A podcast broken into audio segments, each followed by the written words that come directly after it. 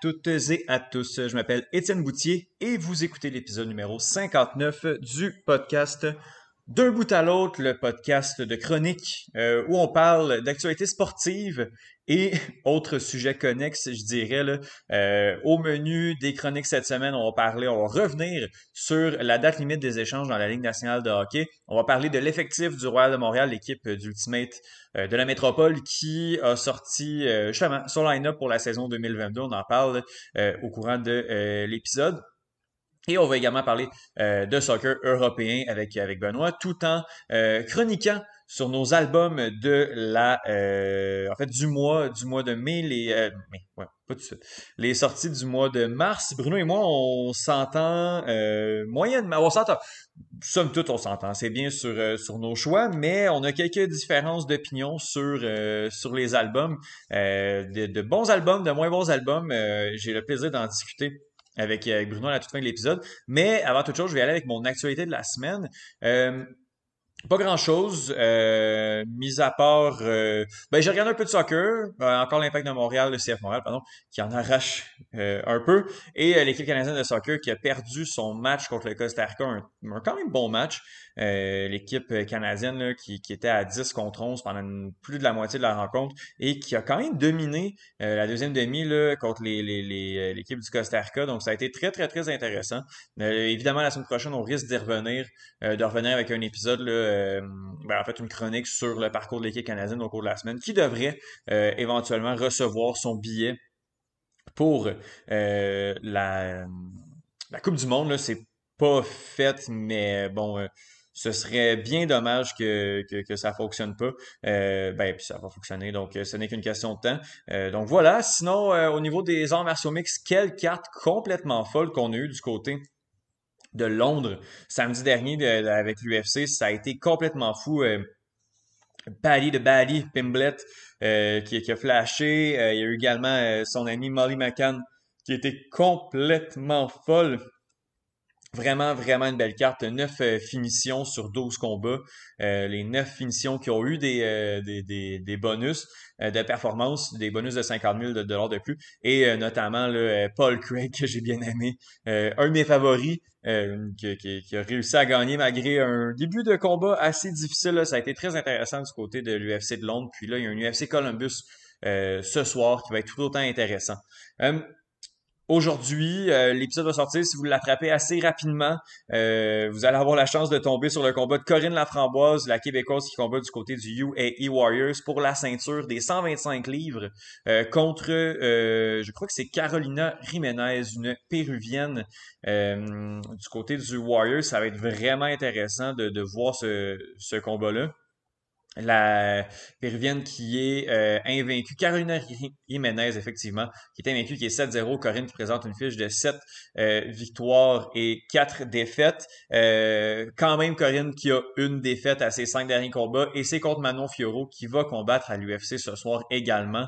une défaite qui vieillit de mieux en mieux sur l'affiche de Corinne Laframboise, mais ça va être vraiment intéressant de suivre ce combat-là. Si Corinne, ça va chercher une ceinture, euh, ce qui est quand même très possible. Euh, ça va. La suite des choses là, pour la combattante québécoise va être très intéressante, donc ça va être à suivre. Euh, ça va être en avant-midi, quand même le mercredi. mercredi ouais. En avant-midi, samedi. Donc, à ne pas manquer. les amis, je pense qu'on va se lancer du côté de des chroniques. Alors, on a Olivier Larose qui revient sur sa performance, sur ses prédictions de la date limite des échanges de la Ligue nationale de hockey. Donc, on discute des, bons coups, des mauvais coups et de ce que lui avait prédit la semaine dernière. Benoît Dosset euh, parle de soccer européen, beaucoup de choses au menu, la Ligue des champions, le Real Madrid, l'FC Barcelone et euh, l'équipe italienne euh, de soccer qui ne fera pas la Coupe du Monde pour une deuxième mouture consécutive. Philippe Tivierge, euh, analyste euh, des matchs du Royal et ancien joueur retraité de l'équipe montréalaise, vient analyser l'effectif de l'équipe qui a été annoncé cette semaine. donc, on, parle des départs, on parle des arrivées, on parle de, nos attentes un peu. Il y a beaucoup de, recrues dans cette équipe-là. Donc, euh, Philippe et moi, je suis vraiment content. Philippe connaît bien son ultimate, connaît bien son voyage. Je suis vraiment content à chaque semaine, ben, à chaque, pas chaque semaine, mais à chaque fois de pouvoir le recevoir. Puis ben, et, comme je le mentionne un petit peu plus tard, la saison commence très bientôt. Donc, Philippe va être appelé à revenir assez souvent à l'émission. Puis ça, j'en suis très content. Et on termine avec Bruno Larose qui vient analyser. On n'est pas, je répète toujours qu'on n'est pas des critiques de musique, on n'est que des, passionnés de chansons et on, parle de nos albums qu'on a aimés. on tire dans tous les sens cette semaine et en tout cas, je sais pas pour vous, mais moi, les réactions de Bruno m'ont très surprise. Donc, je vous invite à, rester pour la chronique de Bruno sur nos analyses des quatre albums de la semaine. Euh, euh, je tiens à m'excuser là, parce que euh, on enregistre euh, quand on fait jouer des extras, j'ai joué à partir de mon ordinateur, donc tous les sons de mon ordinateur sont enregistrés. Et j'ai reçu des notifications sur Discord que je suis juste pas capable de retirer ou de de muter là pendant quelques minutes. Donc des fois on entend le Discord arriver, je m'en excuse, j'essaie très fort de les enlever pendant, mais quand je vais trouver un moyen au moins ça va ça ne va pas altérer les extraits, la chronique que, que l'on fait jouer, donc je tiens à m'excuser C'est Discord qui est mon ordi qui, joue, mais c'est quand même pas si pire que ça. C'est seulement quelques petits sons ici et là. Donc, il n'y a pas d'outro parce que, justement, euh, on écoute la musique jusqu'à la toute fin. Donc, euh, les amis, je souhaite de passer un bel épisode. Je souhaite de passer une belle semaine également. on se reparle la semaine prochaine pour un autre épisode de D'un bout à l'autre.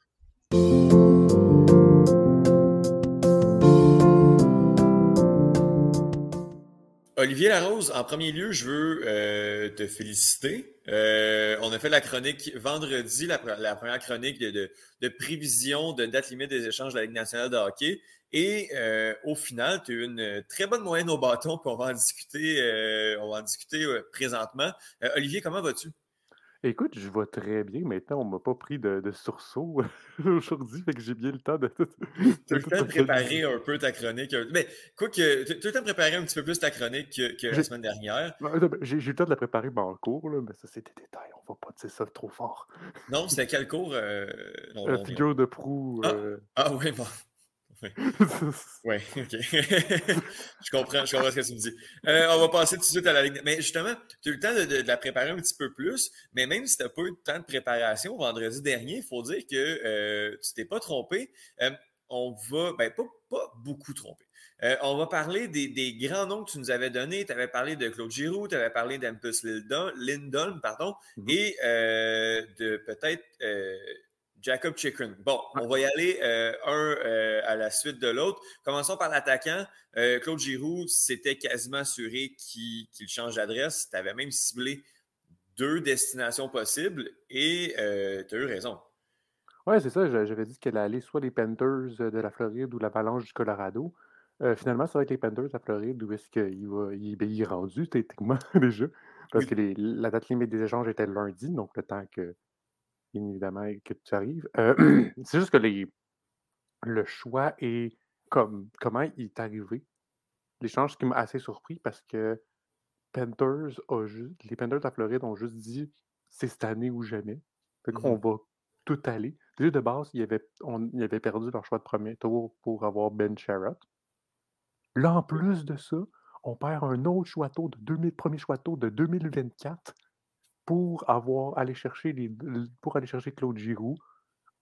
et en plus de ça, on donne un choix de troisième tour et Owen Tippett. Ça, ça, c'est drôle à dire comme nom. surtout, surtout avec notre français un peu, un peu cassé, si je peux dire.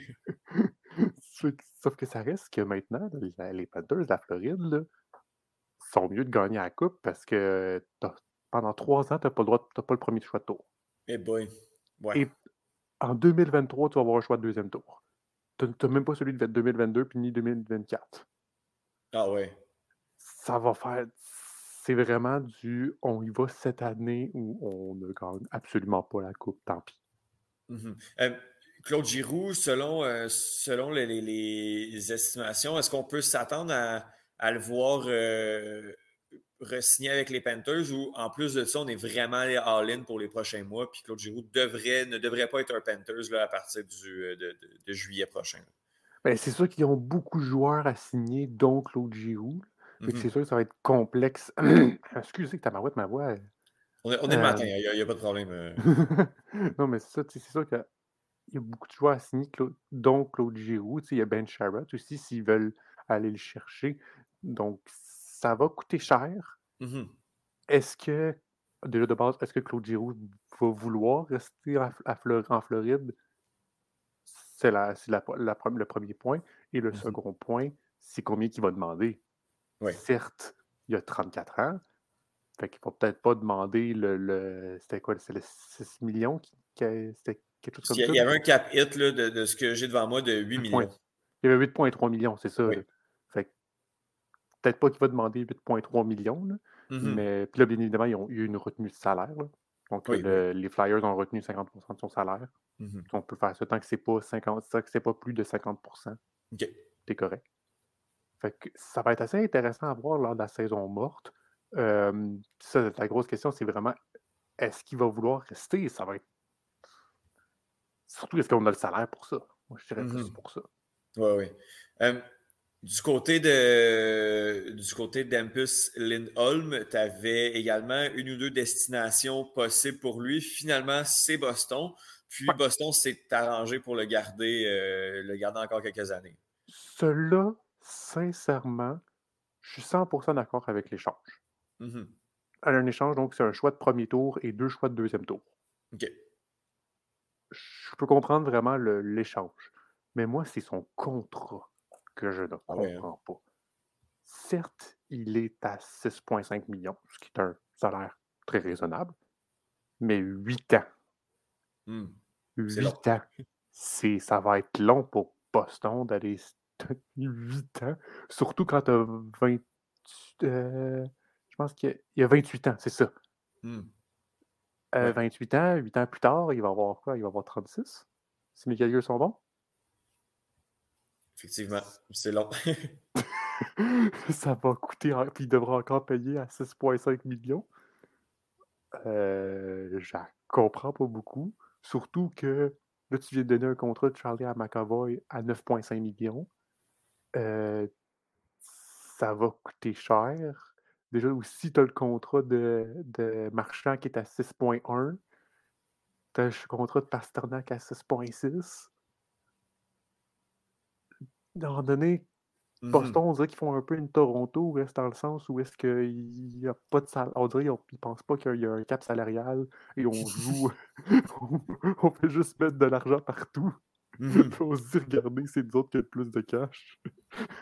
OK, fait que ça va être, euh, ça va être spécial. Euh, dans, Je dirais pas cette année, mais là, on va voir dans les comme trois prochaines années, ou dans les deux ou trois prochaines années, on va voir Toronto, euh, Boston qui va être comme Ouais, mais c'est parce qu'on n'a plus d'argent. Mmh on ne peut plus donner d'argent parce qu'on a atteint notre, notre, salaire maximum. Fait ça va être alors que, euh, alors que quand même la gestion, euh, la, gestion de, l'équipe et du cap salarial euh, des, des, Bruins de Boston dans les dernières années a été quand même bien faite. C'est quand même particulier de voir que, comme on dirait que là, ça, ça commence à se compliquer avec un un virage aussi qui se fait. Il y a beaucoup de joueurs qui, qui vieillissent du côté des Bruins de Boston. Ben, c'est ça. Là. Mm euh, Marchand, il y a 33 ans. Euh, Bergeron, il y en a 36. Bon, ben, Bergeron, c'est sa dernière année de contrat, mais tu as 6,8 millions, il va peut-être pas demander ça. Il va demander moins, puis ils vont lui donner un ou deux ans. Mm-hmm. C'est juste pour comme qu'il puisse prendre sa retraite à Boston, puis qu'il puisse finir à Boston. Mmh mais je pense pas qu'ils vont demander la. Il va pas, je pense pas que Patrice Bergeron va demander la Lune. Ouais, Non, non, c'est ça. Son contrat est à 6,8 millions. Là, puis il a 36 ans. Mmh ça pas, il va descendre. Euh, j'ai pas le prix exact de combien il va descendre. Son, mais son salaire va descendre. Fait que ça va donner de l'espace un peu plus pour jouer. Mais ça mmh reste que 6 points pendant 8 ans. Le 6.5, ça, comme je te le dis, genre, je la comprends à 100%. Oui. Mais c'est le 8 ans. Ah ouais, hein, qui va être problématique. Là. Ouais, c'est ça. Un, joueur qui est comme que dans la, début vingtaine, un 8 ans, je comprends à 100%. C'est un Nick mmh Suzuki qui a signé. Non, ça, je pense que c'est 7 ans, Nick Suzuki. C'est parce que c'est ça, il y a 20 ans. Fait que tu sais qu'il va être correct. Mais même là, là 8 mmh ans là, pour un gars de 28 ans, c'est assez beaucoup. Clairement. on regarde euh, du côté des gardiens de but. Euh, Olivier, tu avais euh, également parlé de, de Marc-André Fleury qui pourrait Mmh euh, qui pourrait quitter les Blackhawks de Chicago, et, comme on avait dit, se retrouver avec une équipe qui allait faire les séries éliminatoires. Ça risque d'être le cas, mais la, destination, celle-là, on ne s'y attendait pas nécessairement. Ben, on s'entendait pas vraiment parce qu'on se disait que Wild du Minnesota avait déjà un gardien. OK. Fait qu'on s'était dit, ah, c'est dans ce cas-là, le Wild n'a pas vraiment besoin de gardien. Mhm. Mais on échange le gardien pour aller chercher Marc-André Fleury. OK. Donc, c'est là qu'on voit qu'il y a quand même. On dirait qu'il n'était vraiment pas satisfait du gardien en question, qu'il était... avait juste hâte qu'il parte. Puis ils l'ont fait. Ouais. Ils attendaient la bonne occasion. Ils sont allés chercher Marc-André Fleury, donc un gars de retenue de salaire à 50% Un choix conditionnel de deuxième ronde.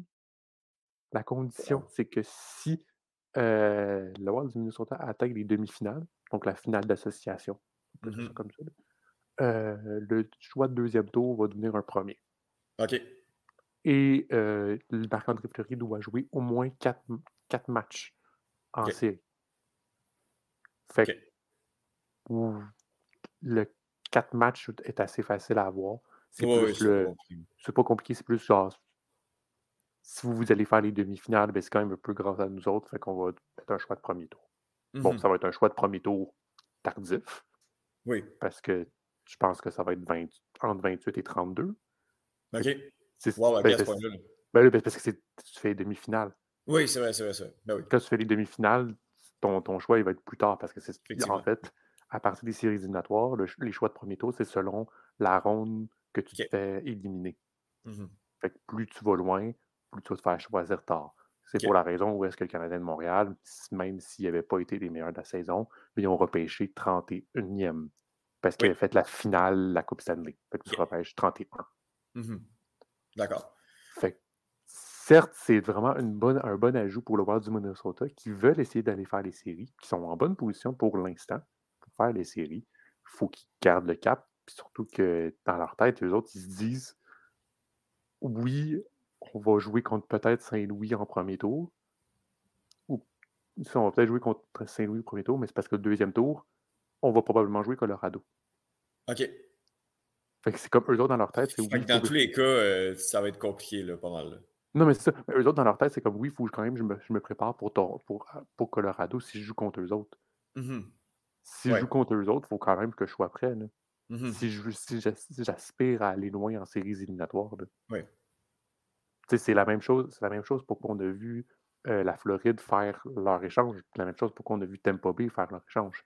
Ils disent oui, on va jouer contre Toronto, contre Washington, contre Boston au premier tour, mais les deuxièmes tours, on joue un contre l'autre.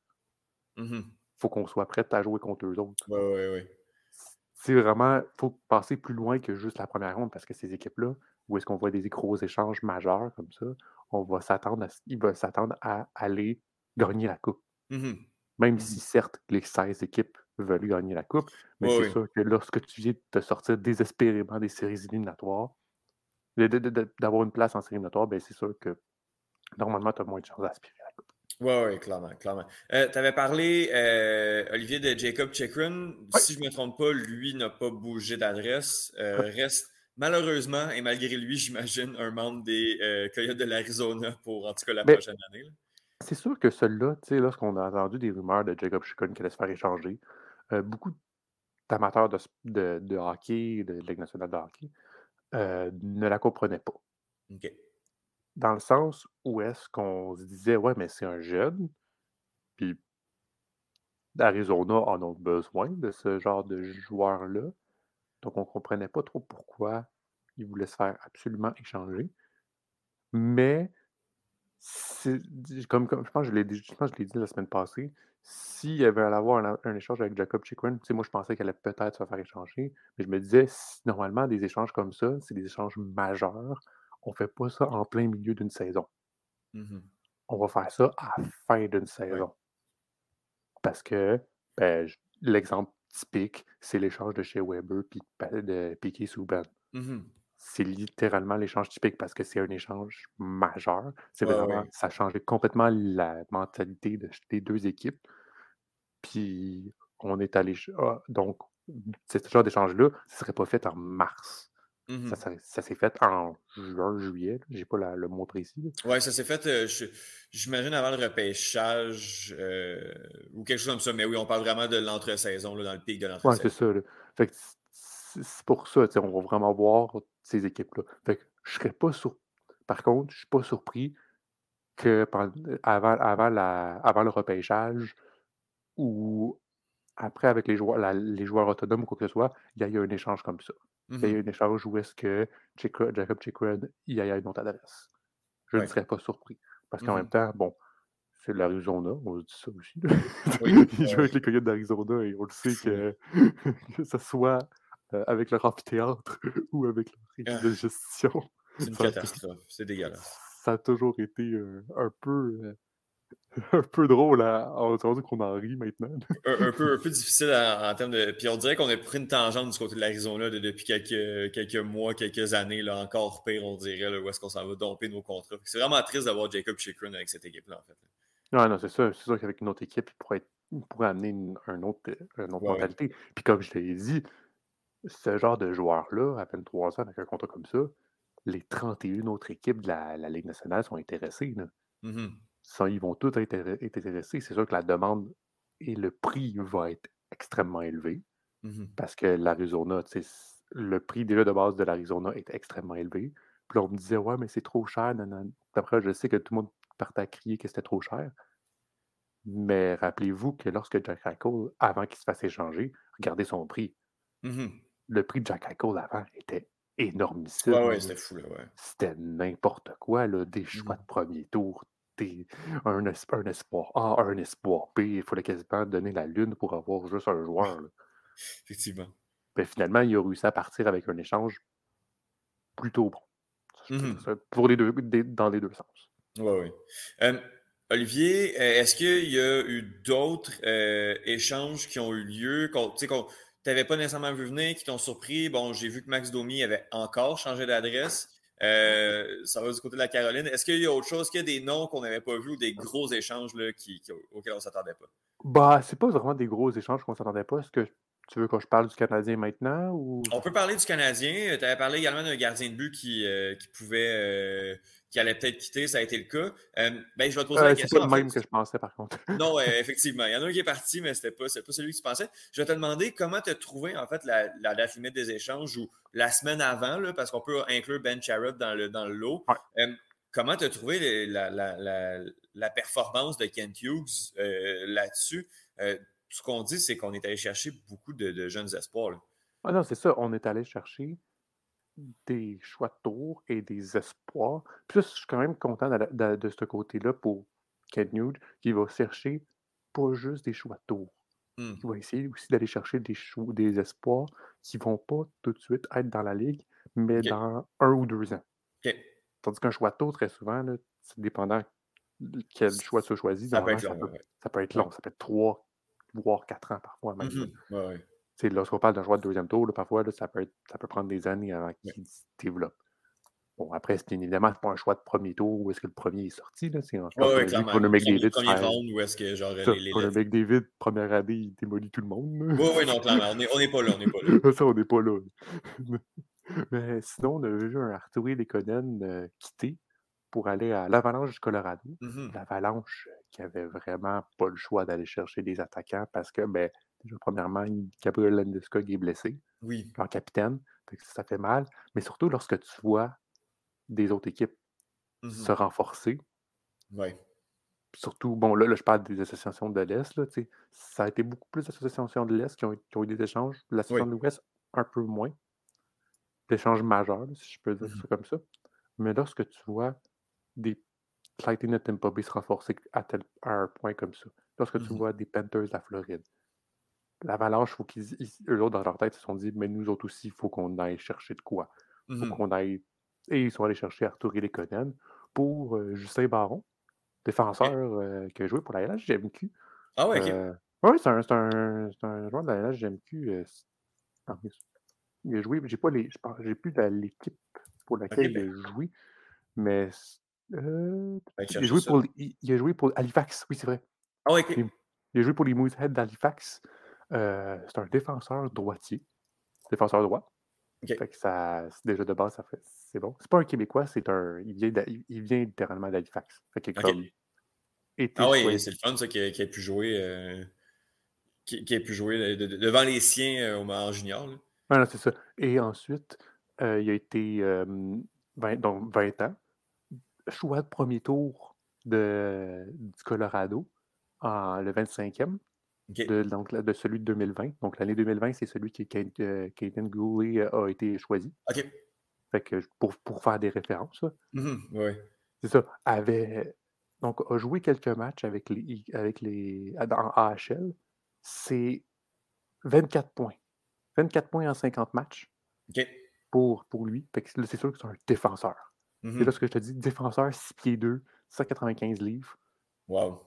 C'est. Ben, on va le prendre. c'est ça, on va le prendre. C'est sûr que là, euh, on le sait.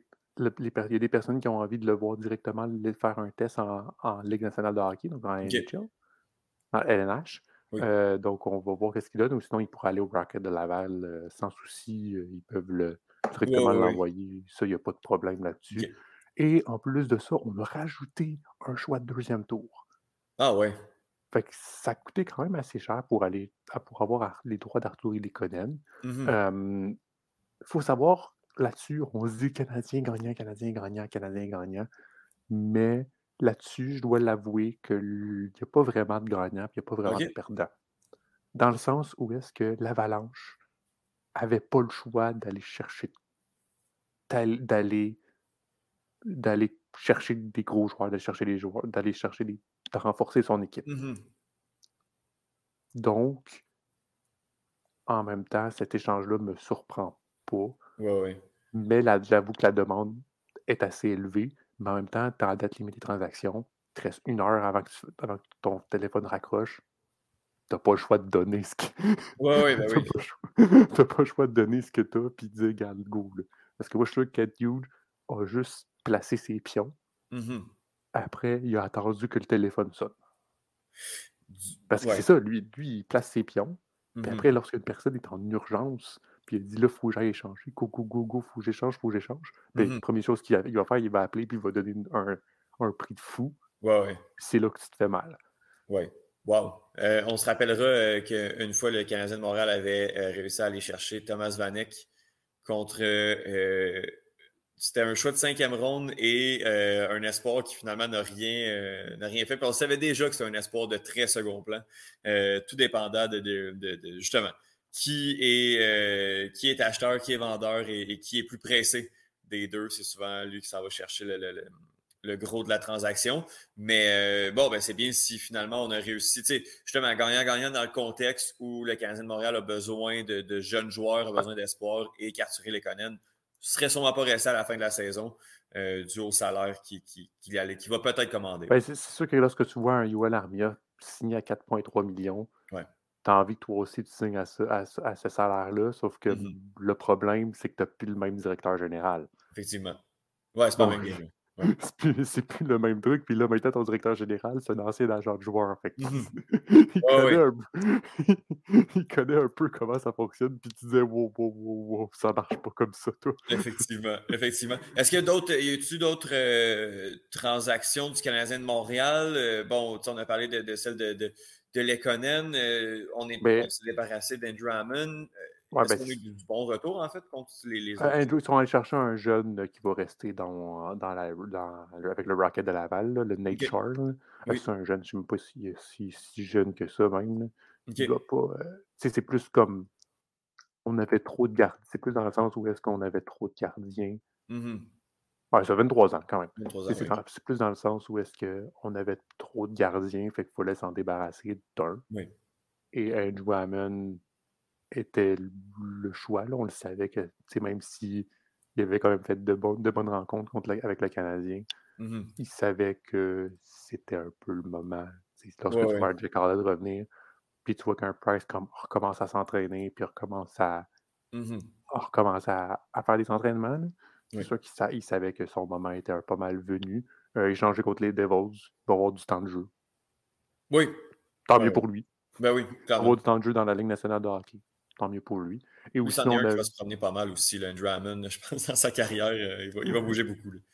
Non, mais sa femme aussi, sur Twitter, avait, avait remercié la, la population euh, de montréalaise pour ah l'accueil euh, qui a été donné, qu'elle disait que c'était vraiment unique, mais que malheureusement, bon, mm-hmm. c'est la vie, c'est la vie ben du hockey. Ou sinon, on a vu Brett Kulak quitter aussi. Oui, ben pour oui. les Oilers Edmonton. D'accord. Oilers Edmonton avait tant besoin d'un défenseur Comme d'habitude mais ou? Ouais. comme d'habitude, là, et Ouais, d'un c'est ça. gardien, ben, ça, c'est des détails, là, c'est Mmh Ah, inquiète-toi pas, Koskinen, il fait le travail. Eh boy! Je je suis correct le hockey, puis je sais que tu viens de me mentir, là. Et sinon, il a été cha- ça- le Canadien est allé chercher William Langesson, un choix de deuxième tour et un choix de septième tour. Un retour potable aussi. Là. C'est comme dans les deux côtés, c'est gagnant-gagnant. Oilers qui avait vraiment besoin d'un défenseur Mhm. de défense. C'est Ouais. pour une fois qu'ils ont compris un peu ça. Ouais, c'est ça. on est content pour eux, on les félicite. On peut les applaudir. Oui. Euh, une équipe qu'on n'applaudira pas en terminant, Olivier, euh, tu l'as mentionné au début, il faut, quand même, euh, faut quand même en parler.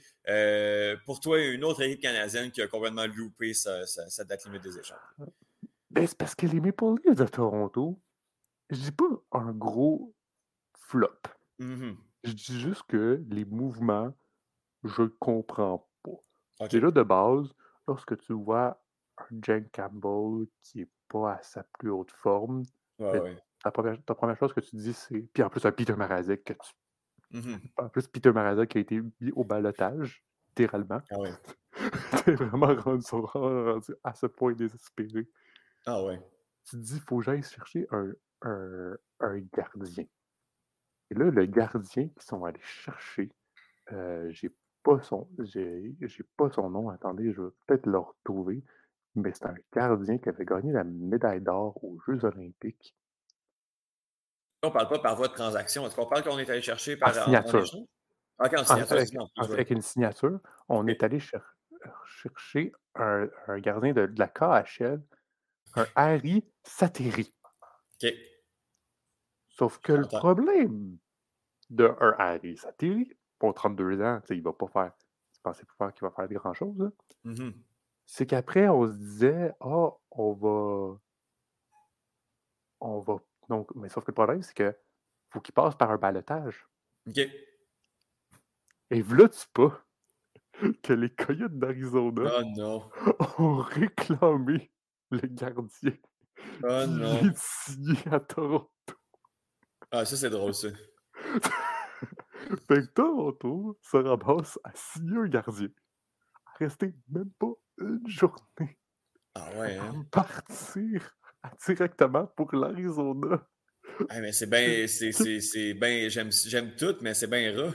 Comment on fait ça? C'est génial. Parce que c'est ça la règle, faut que tu passes un balotage.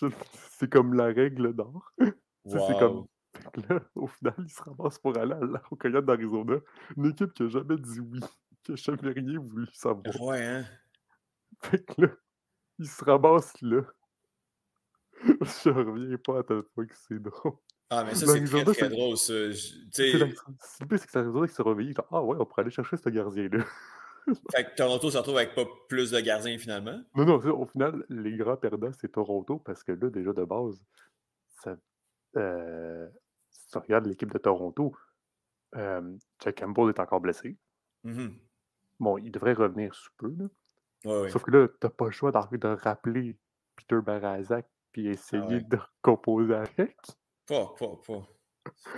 Fait que là, ça va, au final, ça va être assez difficile de, de voir euh, ça. Puis en plus de ça, il y a aussi l'échange de Mark Giordano. Euh, Cela, je la comprends un petit peu plus. Mhm. D'aller chercher un Mark Giordano parce que euh, t'as un Jack Mazen qui vient d'être blessé, puis qui est placé sa, liste de blessés à long terme. Puis t'as un Rasmus Sading qui est placé sa liste des blessés à long terme aussi. Donc, je comprends un peu plus d'essayer d'aller chercher un défenseur pour au moins remplacer ces gars-là qui sont blessés. Parce que, Ouais, ouais. Parce que Jack Mason, son, sa blessure est assez dure. Mhm.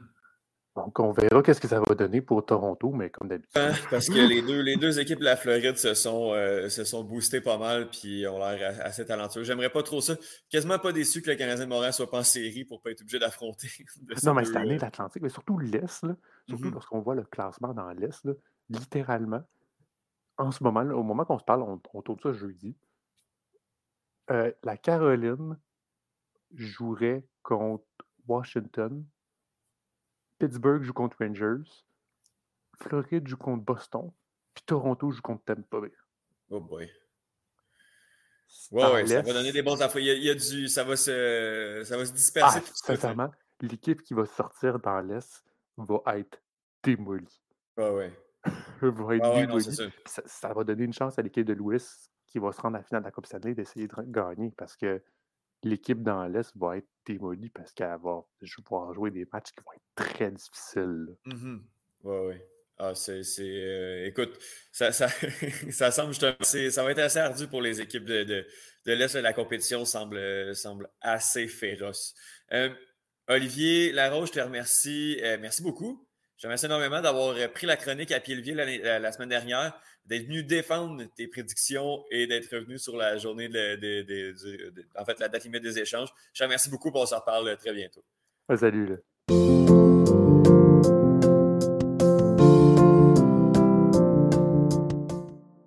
Comme à chaque deux semaines, on parle euh, soccer, soccer européen avec Benoît Dosset. Benoît, comment vas-tu?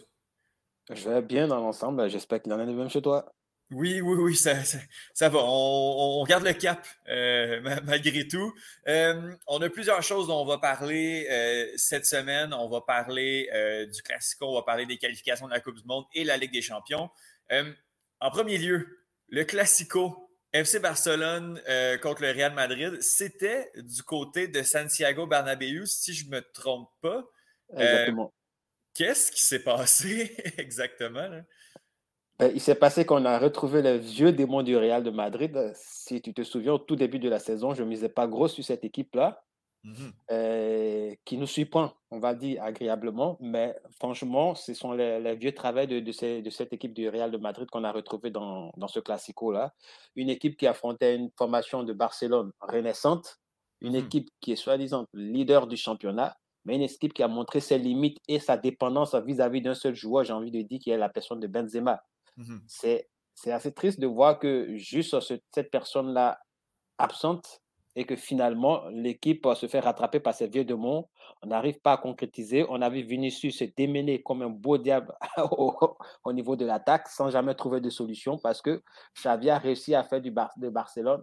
Cette équipe-là, on ne va pas dire qu'il est trop possessif du ballon, mais une équipe assez réaliste qui, en plus de son ADN, a ajouté quelque chose dans, dans, dans son jeu qui fait qu'à tout moment, elle peut sanctionner les errances d'une équipe adverse. Mmh et ça, pour moi, c'est ce qui s'est passé au niveau de, ce classico-là. Ça a montré un tout petit peu les limites de l'effectif du Real de Madrid, qui, certes, ont des joueurs qui, ont fait qui font le temps et qui ont fait le temps, j'ai envie de dire, mais une équipe qui n'a pas une profondeur de banc ou dont les entraîneurs ne veulent pas miser sur la profondeur de banc. Et je pense que cette confiance-là entre ceux qu'on va dire les, les 13, 14 titulaires de l'équipe mmh et, et, les, remplaçants, cette confiance-là n'existe plus, en fait. Hein. On va dire, j'ai envie de dire, au niveau des, des, remplaçants, ceux qui n'ont pas l'habitude de jouer.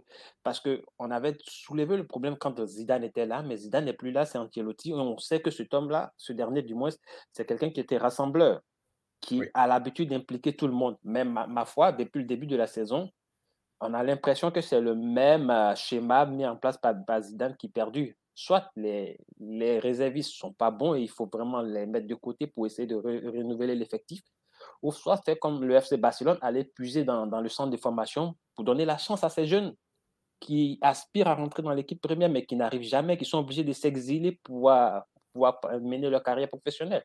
Mmh et le Real de Madrid, aujourd'hui, c'est ça. Et on a Gareth Bale qui est indésirable au Real de Madrid, et ce même Gareth B qui vous soit une masterclass avec son équipe nationale, ce monsieur vous fait comprendre à chaque fois, quand il va dans son équipe nationale, qu'au fait, le problème se situe ailleurs, ce n'est pas sa mhm. compétence. Oui, oui, le, problème se situe ailleurs? Mais pourquoi est-ce qu'on ne va pas chercher, au fait, qu'est-ce qui fait que la mayonnaise ne prend pas pour essayer de permettre à ce monsieur-là d'aider son, son équipe? Il est là, il est là-bas à ne rien faire, à prendre son salaire, à s'ennuyer, j'ai envie de dire, à mourir, et à se foutre de la gueule de mhm. la direction et finalement de frustrer les, supporters qui en veulent en disant qu'il ne fait pas d'efforts quand on regarde son rendement au niveau de l'équipe nationale. Mhm. Alors que peut-être que le problème n'est pas vraiment lié intrinsèquement à lui. Il faudrait peut-être prendre attache avec lui, savoir le nœud du problème. C'est vrai qu'il a, il en fin de contrat, il a dit qu'il ne va pas prolonger. Personne ne veut d'ailleurs qu'il prolonge lui-même. Donc il va partir. Mais le même problème Bell se pose aujourd'hui avec Eden Hazard. On ne va pas me dire qu'Eden Hazard a un ego démesuré non plus. Mm-hmm. Alors pourquoi est-ce que ce joueur-là, qui a fait les beaux jours de Chelsea, qui arrive dans le club de, son, de ses rêves, disparaît du jour au lendemain ce même monsieur va en équipe nationale, il a la confiance de son entraîneur pour, pour avoir des minutes, il joue. Donc, il y a un problème quelque part. Il y a un problème au niveau du Real de Madrid qu'il faudrait solutionner pour permettre à cette équipe-là de ne pas rouler toujours sur les mêmes joueurs. Parce qu'on mhm. le dit, un championnat, une saison, c'est long. Elle est très longue et avec l'âge de ces joueurs-là, qu'on appelle cadre de cet effectif-là, ben, ils se font toujours rattraper dans le sprint final.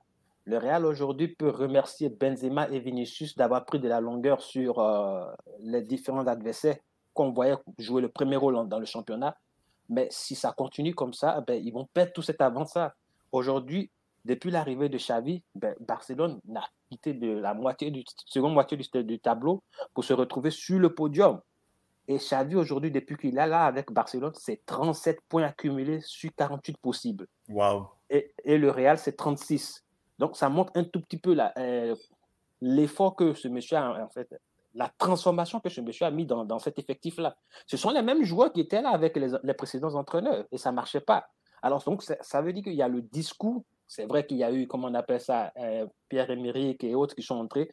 Et mhm. quel genre de recrutement intelligent ils ont encore fait. Ça montre combien de fois cette équipe-là, avec sa, direction, ils, ils, ont ils sont fusionnels, ils se comprennent et ils savent quel élément aller chercher pour essayer de bonifier l'effectif qu'ils ont. Et quand on regarde aujourd'hui la transformation de Ousmane Dembélé, ben c'est du jour oui. et la nuit. C'est pas comparable Ousmane Dembélé sous sa vie et Ousmane Dembélé sous les autres précédents, euh, sous les précédents entraîneurs. Ce dernier, la porte a fallu le virer. Les socios de Barcelone ont voulu qu'il parte. Il était personne, a déclaré persona non grata dans cet effectif. Je me souviens bien qu'il y avait un sondage qui avait été fait par Marca, si je ne me trompe pas. C'est Mundo, Mundo Deportivo qui montrait que plus de 80% des supporters de Barcelone, dans ce sondage-là, voulaient qu'il déguépille. Hmm. Donc, ils voulaient que la porte le foot dehors. Mais depuis le Classico, ben, c'est l'effet inverse.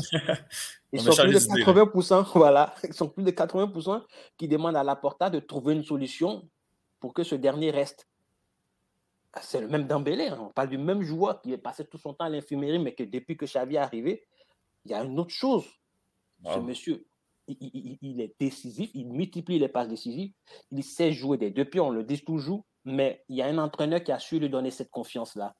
La plupart peut-être des joueurs d'aujourd'hui, ils marchent à l'affectif. Et si vous savez que votre joueur est comme ça, pourquoi est-ce que ne pas lui donner cette confiance-là en lui donnant, en lui donnant les mots justes? À la fin du match, on a attendu Aubameyang qui était indésiré au niveau d'Arsenal, qui a dit, ben, arrivé à Chelsea, il a eu un groupe qui l'a accueilli à bras ouverts, mais il a eu un entraîneur qui donne un discours assez clair, net, en disant que tu es fort, tu es fort et tu peux le faire. Mmh mais ça, pour un joueur qui doute, ça va booster sa confiance lorsque ton entraîneur te dit que tu peux le faire. Mais quand on regarde aujourd'hui au Real de Madrid, Yodit, ils sont là, ils ont fait, ils ont fait des bons trucs au niveau de, de, de, la Bundesliga. Hazard qui a fait de bons trucs au niveau de la Premier League. Tous ces joueurs-là qui arrivent au niveau du Real de Madrid et qui n'arrivent pas à se retrouver. Mais j'imagine que l'entraîneur ne tient pas ce genre de discours-là vis-à-vis de ces joueurs-là. Et aujourd'hui, c'est problématique quand Benzema n'est pas là. Mhm. Il y a une statistique que j'ai envie de donner qui est très éloquente laisse-moi la retrouver, qui dit que Benzema, le Real de Madrid, avec Benzema, c'est 65% de victoire depuis, depuis 2018-2019, la saison, donc depuis le départ de mhm. Cristiano. Et sans Benzema, c'est seulement 45% ah, de victoire. C'est flagrant cette dépendance-là. Mhm. il est clairement l'arbre qui cache la forêt. Et il faudrait que au, niveau du Real de Madrid, on essaie vraiment de, donner cette confiance-là. Moi, je reviens toujours sur la confiance qu'il faut donner aux joueurs et sur cette envie-là de, permettre aux jeunes de s'intégrer dans l'équipe première. Il est mhm. hallucinant de voir que le Real recrute un peu partout des joueurs de talent, mais quand ces enfants arrivent, Ordega a passé de prêt en prêt en prêt en prêt, finalement, il s'éclate à, Arsenal. Il y a Kubo qui est arrivé, mais qui n'a jamais eu le temps de jouer. On l'a vu durant l'intersaison On le promettait un avenir radieux au niveau du Real Madrid, mais il voulait qu'en prêt, en prêt, finalement, il va finir par se perdre. Mhm. Donc, alors que je prends toujours le grand rival de, de, de, cette équipe-là, qui, est, le Barcelone. Tous les jeunes prodiges de FC Barcelone, on leur donne au moins quelques minutes avec l'équipe première pour qu'ils commencent par s'aguerrir, de sorte que quand les, les cadres seront fatigués, eux, ils vont prendre la, relève sans qu'on ne sente une réelle transition. Et au niveau du Classico, c'est ce qui s'est passé. Il s'est passé qu'on a une équipe vieillissante qui a trop roulé sur les mêmes éléments, qui ont trop de minutes dans les jambes et qui sont en train de le payer. Mhm. Et qui dépendent malheureusement pour eux d'un joueur qui, plus prend de l'âge, mal, bizarrement, ben, il se bonifie, qu'est Benzema. Oui, mais peu, importe, il, finit par vieillir, puis dans, il ne sera pas là, euh, je dirais même à moyen terme du côté du, du, Real de Madrid, où, il, va avoir il va connaître une baisse de régime, euh, Karim Benzema. Donc, euh, il, faut, il faut commencer à penser à ça du côté du Real Madrid. Puis on a un banc qui est intéressant aussi. On a des joueurs de, talent qui ont connu des, bons moments, notamment dans, les belles années du Real Madrid, là, au milieu des milieu fin des années 2010. il n'y a, pas si longtemps que ça déjà. une autre équipe je dirais, historique, qui connaît euh, historiquement du succès et qui en a connu cet été, euh, c'est l'équipe, euh, la sélection italienne, qui, d'une manière assez incroyable, n'a pas réussi à se qualifier pour la Coupe du Monde de décembre prochain. pour une deuxième année consécutive, ben, pour une deuxième mouture consécutive, on avait raté 2018, on rate 2022, mais on est champion d'Europe. c'est quand même assez inusité. Là. Oui, c'est le paradoxe, on dire, de la Squadra Azura, qui pour, pour, euh, pour cette occasion-là a viré carrément au gris. Ça n'a pas marché du tout. Et qu'est-ce qui n'a pas marché? J'ai envie de dire que depuis qu'ils ont gagné l'Euro, cette équipe a commencé à perdre son football. Hmm. Parce que si on comprend bien, le, le, drame d'hier, c'est que le, point final d'une série de, de, de, de performances, depuis septembre, la Squadra a aligné des contre-performances. Le dernier carré, le carré d'as de, la Ligue des Nations, le match se jouait en Italie, mais ils ont été éliminés. Donc, c'était déjà des signes avant-coureurs qu'il y a quelque chose qui s'est fissuré au sein de ce groupe-là, qui avait fait un parcours extraordinaire au niveau de, de, l'euro. Ça montre peut-être une suffisance parce que s'ils étaient sur une série de, je crois, plus d'une trentaine de matchs sans défaite, mm-hmm. est-ce que cette suffisance-là a fini par les trahir? Ou est-ce le niveau de la série A qui, se fait, qui les a rattrapés? Avec, euh, on va dire, les limites, comme on appelle ça, de, de, de, de la tactique mise en place par, euh, par l'entraîneur, par le sélectionneur. Mmh Parce que il va beau jouer avec euh, cet effectif-là, si ce sont des joueurs qui n'ont pas un rendement sur le long terme, je reviens toujours sur cette expression-là, ça va se faire savoir. L'Italie, contre toute attente, n'était pas favorite pour l'euro. Mmh mais elle a réussi, avec euh, ce qu'elle a, ses âmes, à aller chercher la, coupe. Au niveau de, de, de, comment on appelle ça, de, des éliminatoires de la Coupe du Monde, je pense que les vieux démons de 2018 les ont rattrapés cette fois-ci. À partir du moment où un grain de sable s'est glissé dans la machine pour mettre fin à cette série d'invincibilité, ils ont commencé à douter. je pense que c'est aussi ce qui fait la faiblesse aujourd'hui aujourd'hui du, championnat italien la plupart des joueurs évoluent au pays. Mhm. Et quand on regarde sur la scène continentale, la dernière fois que un club italien est arrivé dans le dernier carré d'une compétition, je crois que ça remontait à l'époque où ils ont affronté le Real de, Cristiano Ronaldo. Donc, si je ne me trompe pas, cinq ans par là. Mhm. Donc, c'est aussi là qu'il faut voir qui peut-être il faut repenser le football des clubs au niveau de l'Italie, le rendre encore plus compétitif, que ce ne soit pas, que ça ne se résume pas, j'ai envie de dire, à un groupe de joueurs ou d'équipes, parce que à la longue, toutes ces équipes-là dont on parle, je veux parler de la Juve, de l'Inter, de, du Milan et, et, je crois un groupe de quatre équipes, ben ce sont des équipes qui en plus de dominer le championnat, sont aussi dominés par des joueurs étrangers. Donc, en fait, le bas se trouve là. Lorsque mhm. vos éléments, on va dire, percutants, tranchants de l'équipe sont au niveau de la Lazio, sans faire insulte à la Lazio, ou dans les équipes qui sont dans le ventre mou du, du, du, du classement, ben, avec des grands enjeux, puisqu'on n'a pas le mental Une fois qu'il y a un petit doute, ben, tout va s'effriter. Et je crois que c'est ce qui a rattrapé l'Italie. Dans cette rencontre face à, à la Macédoine, ils étaient partis pour gagner. Mais dès mhm. qu'ils ont commencé à constater que, en fait, ils n'arrivaient pas à concrétiser les, les rares actions qui se, qui se procuraient, ben, petit à petit, le doute a commencé à rentrer dans, dans, dans les esprits. Petit à petit, les vieux démons ont commencé à faire à refaire surface. Je, je, viens de le mentionner, 2018, ils sont, ils sont passés à côté, mais tout récemment, le, la Ligue des Nations qui se jouait également à domicile, ils sont passés à côté. Et c'est aussi pour leur rappeler que le football, il n'y a rien de scientifique au fait là-dedans. Cette équipe de la Macédoine, on ne la voyait pas venir, mais ah tout le monde a semblé oublier que c'est cette même équipe-là qui a battu l'Allemagne mhm. en phase de poule. Elle est sortie deuxième derrière l'Allemagne. Pendant un moment, elle était première de cette poule-là devant l'Allemagne. Donc, ce n'est pas une petite nation, c'est une nation où, on va dire, la plupart de, de, l'effectif de la Macédoine aujourd'hui, ils ont été champions d'Europe dans les catégories inférieures. Mhm.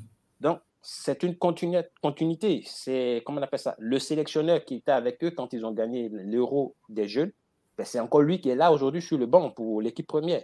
Donc, il y a une suite logique, j'ai envie de dire, là-dedans, même si ce n'est pas encore fait, ce n'est pas gagnant, on ne sait pas s'ils vont également récidiver face au Portugal.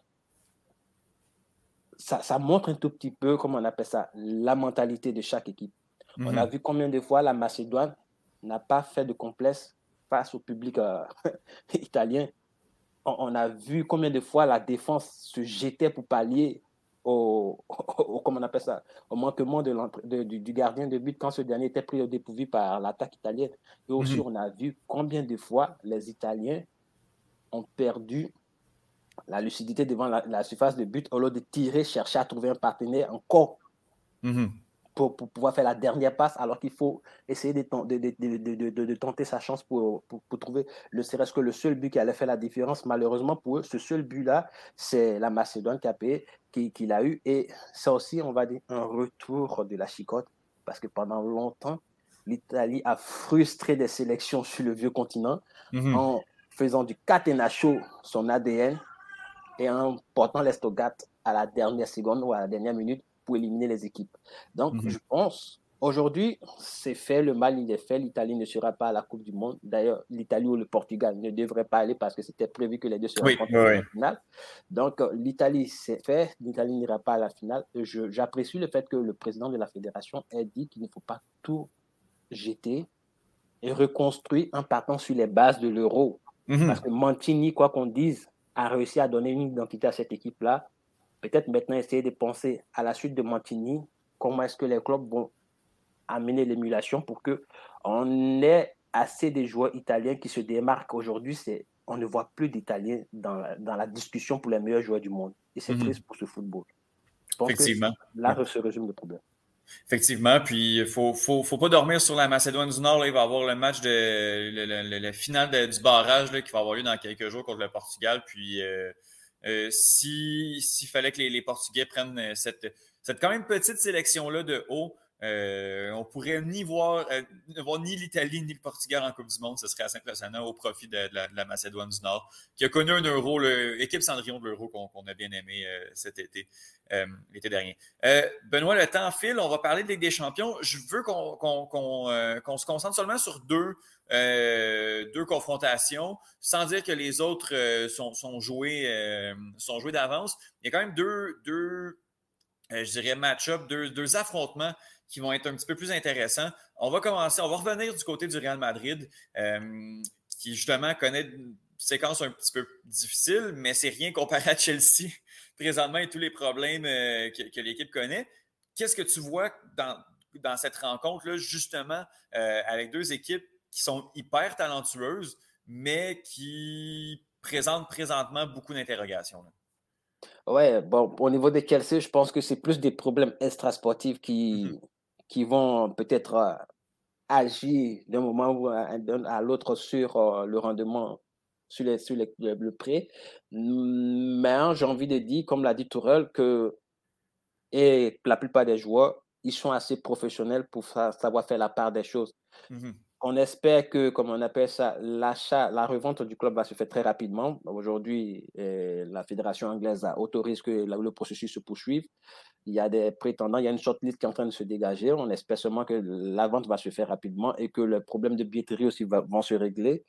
Je pense que c'est un remake des demi-finales de la précédente édition de la Ligue des Champions. Et clairement, Thomas Torel a eu raison de, du Real de Madrid la, la, saison dernière. Et je pense que cette fois-ci encore, si le Real va encore se contenter de se, se résumer en son attaque, à son duo d'attaque, à savoir Vinicius et Benzema surtout, je pense que le Real n'a pas légèrement désavantagé pour cette double confrontation-là quoi qu'on dise, Chelsea, à mon avis, a encore euh, cet ADN, cette envie d'aller, de récidiver. Et surtout, les joueurs, je pense, qu'on a envie de démontrer que malgré la situation actuelle, ils sont capables de rester à, leur niveau. Il ne faut pas mmh oublier que Chelsea, même si elle ne marque pas beaucoup, c'est une défense très difficile à jouer. Alors que le Real, malheureusement, aujourd'hui, comme je l'ai dit, n'a pas son duo d'attaquants c'est difficile de trouver le chemin défilé. La preuve, on l'a vu avec le Classico. Donc, pour moi, j'ai envie de dire, cette double confrontation, elle sera très intéressante. Le Real peut bien négocier le match aller et se faire surprendre au match retour. Mhm. Donc, je pense que ça reste ouvert. J'ai envie de dire, il n'y a pas de favori pour moi, même si je vais légèrement mettre Chelsea au-dessus, au, dessus par, son statut de champion d'Europe et de champion du monde en titre, et aussi par le fait que sa défense est plus solide que celle du Real Madrid. Mhm. Je veux qu'on parle d'une autre confrontation Angleterre-Espagne, euh, Manchester City contre l'Atlético de Madrid cette fois-ci. Euh, même si l'Atlético est peut-être pas l'équipe qui terrorisait les défenses adverses, en fait les équipes adverses il y a quelques années, est-ce que tu penses qu'ils peuvent le jouer à l'expérience contre Manchester City qui, année après année, ne réussissent pas à aller chercher le trophée? Là? Voilà, en fait, tu l'as dit. Est-ce que les vieux démons ne vont pas refaire surface au fait? Ça, ce, ce, match ici se résume à ça. Est-ce que les vieux démons de Pep Guardiola vont pas refaire surface en se disant que je rencontre le chulo, il faut que je fasse quelque chose auquel il n'est pas habitué? C'est là où, où, ça va se jouer. L'Atlético de Madrid, moi, je ne les voyais pas arriver dans ce, à ce stade de la compétition. Je pensais que l'expérience et la de, de, Manchester United allait faire la différence, mais ils sont allés déjouer mais, mon analyse au niveau de Et le match allait se jouer encore à Manchester.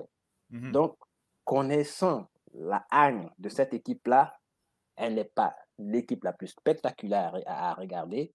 Mais si elle arrive à faire un résultat à, à City, ça sera difficile pour l'équipe de Pep, quand bien même on sait qu'eux, ils n'ont pas, de, ils n'ont pas dans leur ADN l'idée de domicile ou d'extérieur. Ça sera difficile pour eux d'aller chercher la qualification à, comment on appelle ça, à Calderon, parce mmh. que Pep Guardiola risquerait de se faire rattraper par ce vieux démon en faisant sortir encore un tour de magie dans son chapeau à tactique. Mmh Donc, ici également, comme tu l'as dit, c'est une belle affiche. Ça reste complètement également, à mon avis, ouvert et indécis, même si ici aussi, je vais dire, léger avantage à City, eu égale la démonstration que cette équipe l'a fait au niveau de la Ligue des Champions cette saison. Et aussi, euh, même si au niveau, ces derniers temps, au niveau de la Première Ligue, ça semble un peu marcher au ralenti, mais elle ne perd pas. C'est une équipe qui sait gagner et qui sait aussi comment faire pour ne pas perdre. Donc, on verra. En fait, je pense que ça, va, ça sera complètement une confrontation de style et ça va se jouer sur euh, ces deux entraîneurs fougueux, très mmh expressifs. Donc, ça va se jouer sur du détail et surtout sur la volonté des joueurs de l'Atlético de Madrid à, une fois de plus, mourir pour leur entraîneur. Je pense que c'est là que ça va se jouer. Ça va être, euh, ça va être vraiment une belle confrontation, justement. Là, je pense que, à, l'expérience, bon, sur papier, c'est vrai que Manchester City est, plus talentueux, mais il euh, faut jamais, jamais enterrer l'Atlético, euh, l'Atlético Madrid. Pour la petite histoire, les deux autres confrontations, c'est Benfica contre Liverpool et Villarreal contre le Bayern de Munich. Mais si la logique est respectée, il faut s'attendre à ce que les, les, les, Liverpool et le Bayern passent quand même relativement aisément les quarts de finale. Oui, oui, oui, oui, tu l'as dit. Et je pense que ça sera. Je pense qu'à ce niveau-là, ça sera vraiment du 60-40 pour les deux équipes que tu as mentionnées. Mhm. Euh, euh, les confrontations, là, ça va jouer dans la semaine du 5 et du 6 et tout de suite après le 12 et le 13 pour ces quarts de finale de Ligue des Champions. Benoît, je te remercie énormément. On va avoir le temps en masse de, débriefer tout ça et de, poursuivre la, la, compétition. Je te remercie beaucoup et on se reparle très bientôt. C'est moi.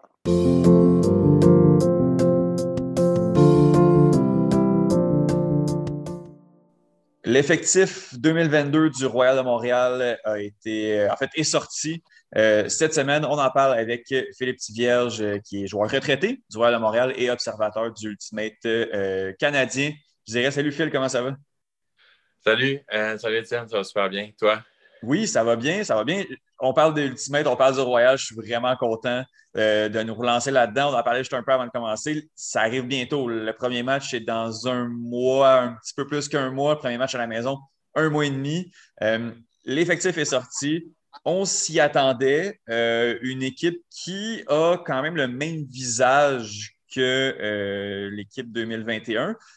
avant avant d'y aller avec les, départs notables et, les nouvelles arrivées, quand tu as vu l'effectif, euh, est-ce que euh, tu t'es dit que le Royal de Montréal pouvait, euh, pas nécessairement répéter l'exploit de, marcher sur sa division, mais de se présenter comme une des meilleures équipes canadiennes, en fait?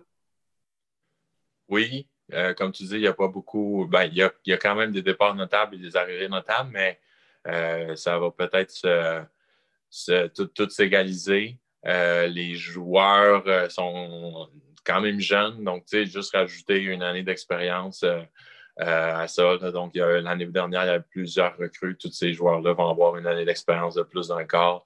Donc, je, pense que oui, le Royal va, continuer là où, il avait arrêté l'année dernière. Mm-hmm. On a, des, quand même des, le, bon noyau, un bon corps qui, est encore là pour euh, l'exercice 2022. On va commencer avec les départs. Euh, il y, a, une raison euh, logistique à, tout ça, mais moi, quand j'ai regardé l'effectif, ce qui m'a surpris en premier lieu, c'est de voir que euh, ni Quentin Bonneau, ni Sacha Poit-Sokolski étaient dans l'effectif. C'est deux bons morceaux. On le sait, Quentin a raté la saison dernière dû à une blessure. Sacha a été importantissime à l'attaque. en premier lieu, pourquoi ces deux gars-là ne sont pas là cette année? Et euh, ça va être quoi l'impact, surtout au niveau de la Ligue offensive? Ben, euh, c'est des hypothèses, là, mais mhm. moi, je crois comprendre que les deux ont été sélectionnés dans, l'équipe de la France pour euh, la compétition des World Games ou les Jeux mondiaux, mhm. qui est une qui est le plus haut niveau de compétition internationale qui, euh, qui existent. C'est un peu les Jeux olympiques pour les sports qui ne sont pas aux olympiques. Hmm. Euh, c'est un effectif très réduit, donc c'est sept, hommes, sept femmes qui participent à, cette équipe-là. Donc c'est très, très prestigieux comme, comme compétition. Euh, le tournoi, la compétition, elle est au mois de juillet, du 7 au 17 juillet. donc, on, on m'avait fait savoir là, que si jamais il faisait l'équipe que là, il fallait aussi qu'il participe à des, un camp d'entraînement mm-hmm. avec l'équipe de la France. Donc, ça allait être, euh, ça allait être compliqué euh, de participer également avec le Royal. Le Royal ne les, a pas annoncés sur l'alignement, euh, mais on a, on a cru comprendre qu'il y avait quand même une possibilité là, de les voir peut-être deux ou trois parties. là, je, ne sais, sais, pas lesquelles parties, là, mais mm-hmm. il y a quand même une possibilité de les voir un petit peu là, pour quelques matchs euh, avec le Royal cette année. OK. Parce que euh, ben, c'est quand même une bonne nouvelle pour, ces joueurs-là qui, justement, qui feraient partie comme des, sept meilleurs, je dirais, français. Euh, c'est quand même impressionnant de les, voir sur cet effectif-là. Oui, exactement. Pas je ne dirais pas que c'est une surprise. Je pense mhm. qu'on savait qu'il était parmi les meilleurs joueurs français. J'ai hâte de voir l'alignement. Il y a peut-être d'autres noms qu'on va connaître. Je pense à peut-être Mathieu Bossert, Quentin Roger, qui ont, qui ont déjà porté les couleurs du Royal aussi, euh, mhm. qu'on va voir sur cet alignement-là, mais il n'y a, rien qui est, divulgué encore. La seule chose qu'on sait, c'est que Nasser Mbaye Vogel, qui est aussi un ancien du Royal, est parmi les, entraîneurs. Euh, mais oui, c'est ça, c'est un, tournoi qui est prestigieux. Euh, donc, c'est pas, pas surprenant là, de, de voir que les joueurs priorisent ça versus le Royal. Et puis, ça a été une expérience super enrichissante. Et puis, on, on a vu que les deux joueurs, ils sont aussi sur l'effectif de Mephisto, qui est comme mhm. l'équipe euh, amateur qui est rattachée à, de Montréal, qui est rattachée un peu avec, le, roi, avec le Royal. Donc, ils sont clairement encore à l'intérieur des plans. Donc, faudrait pas, ils devraient être de retour l'année prochaine. C'est vraiment pas mhm. un divorce, c'est juste une, question de priorité.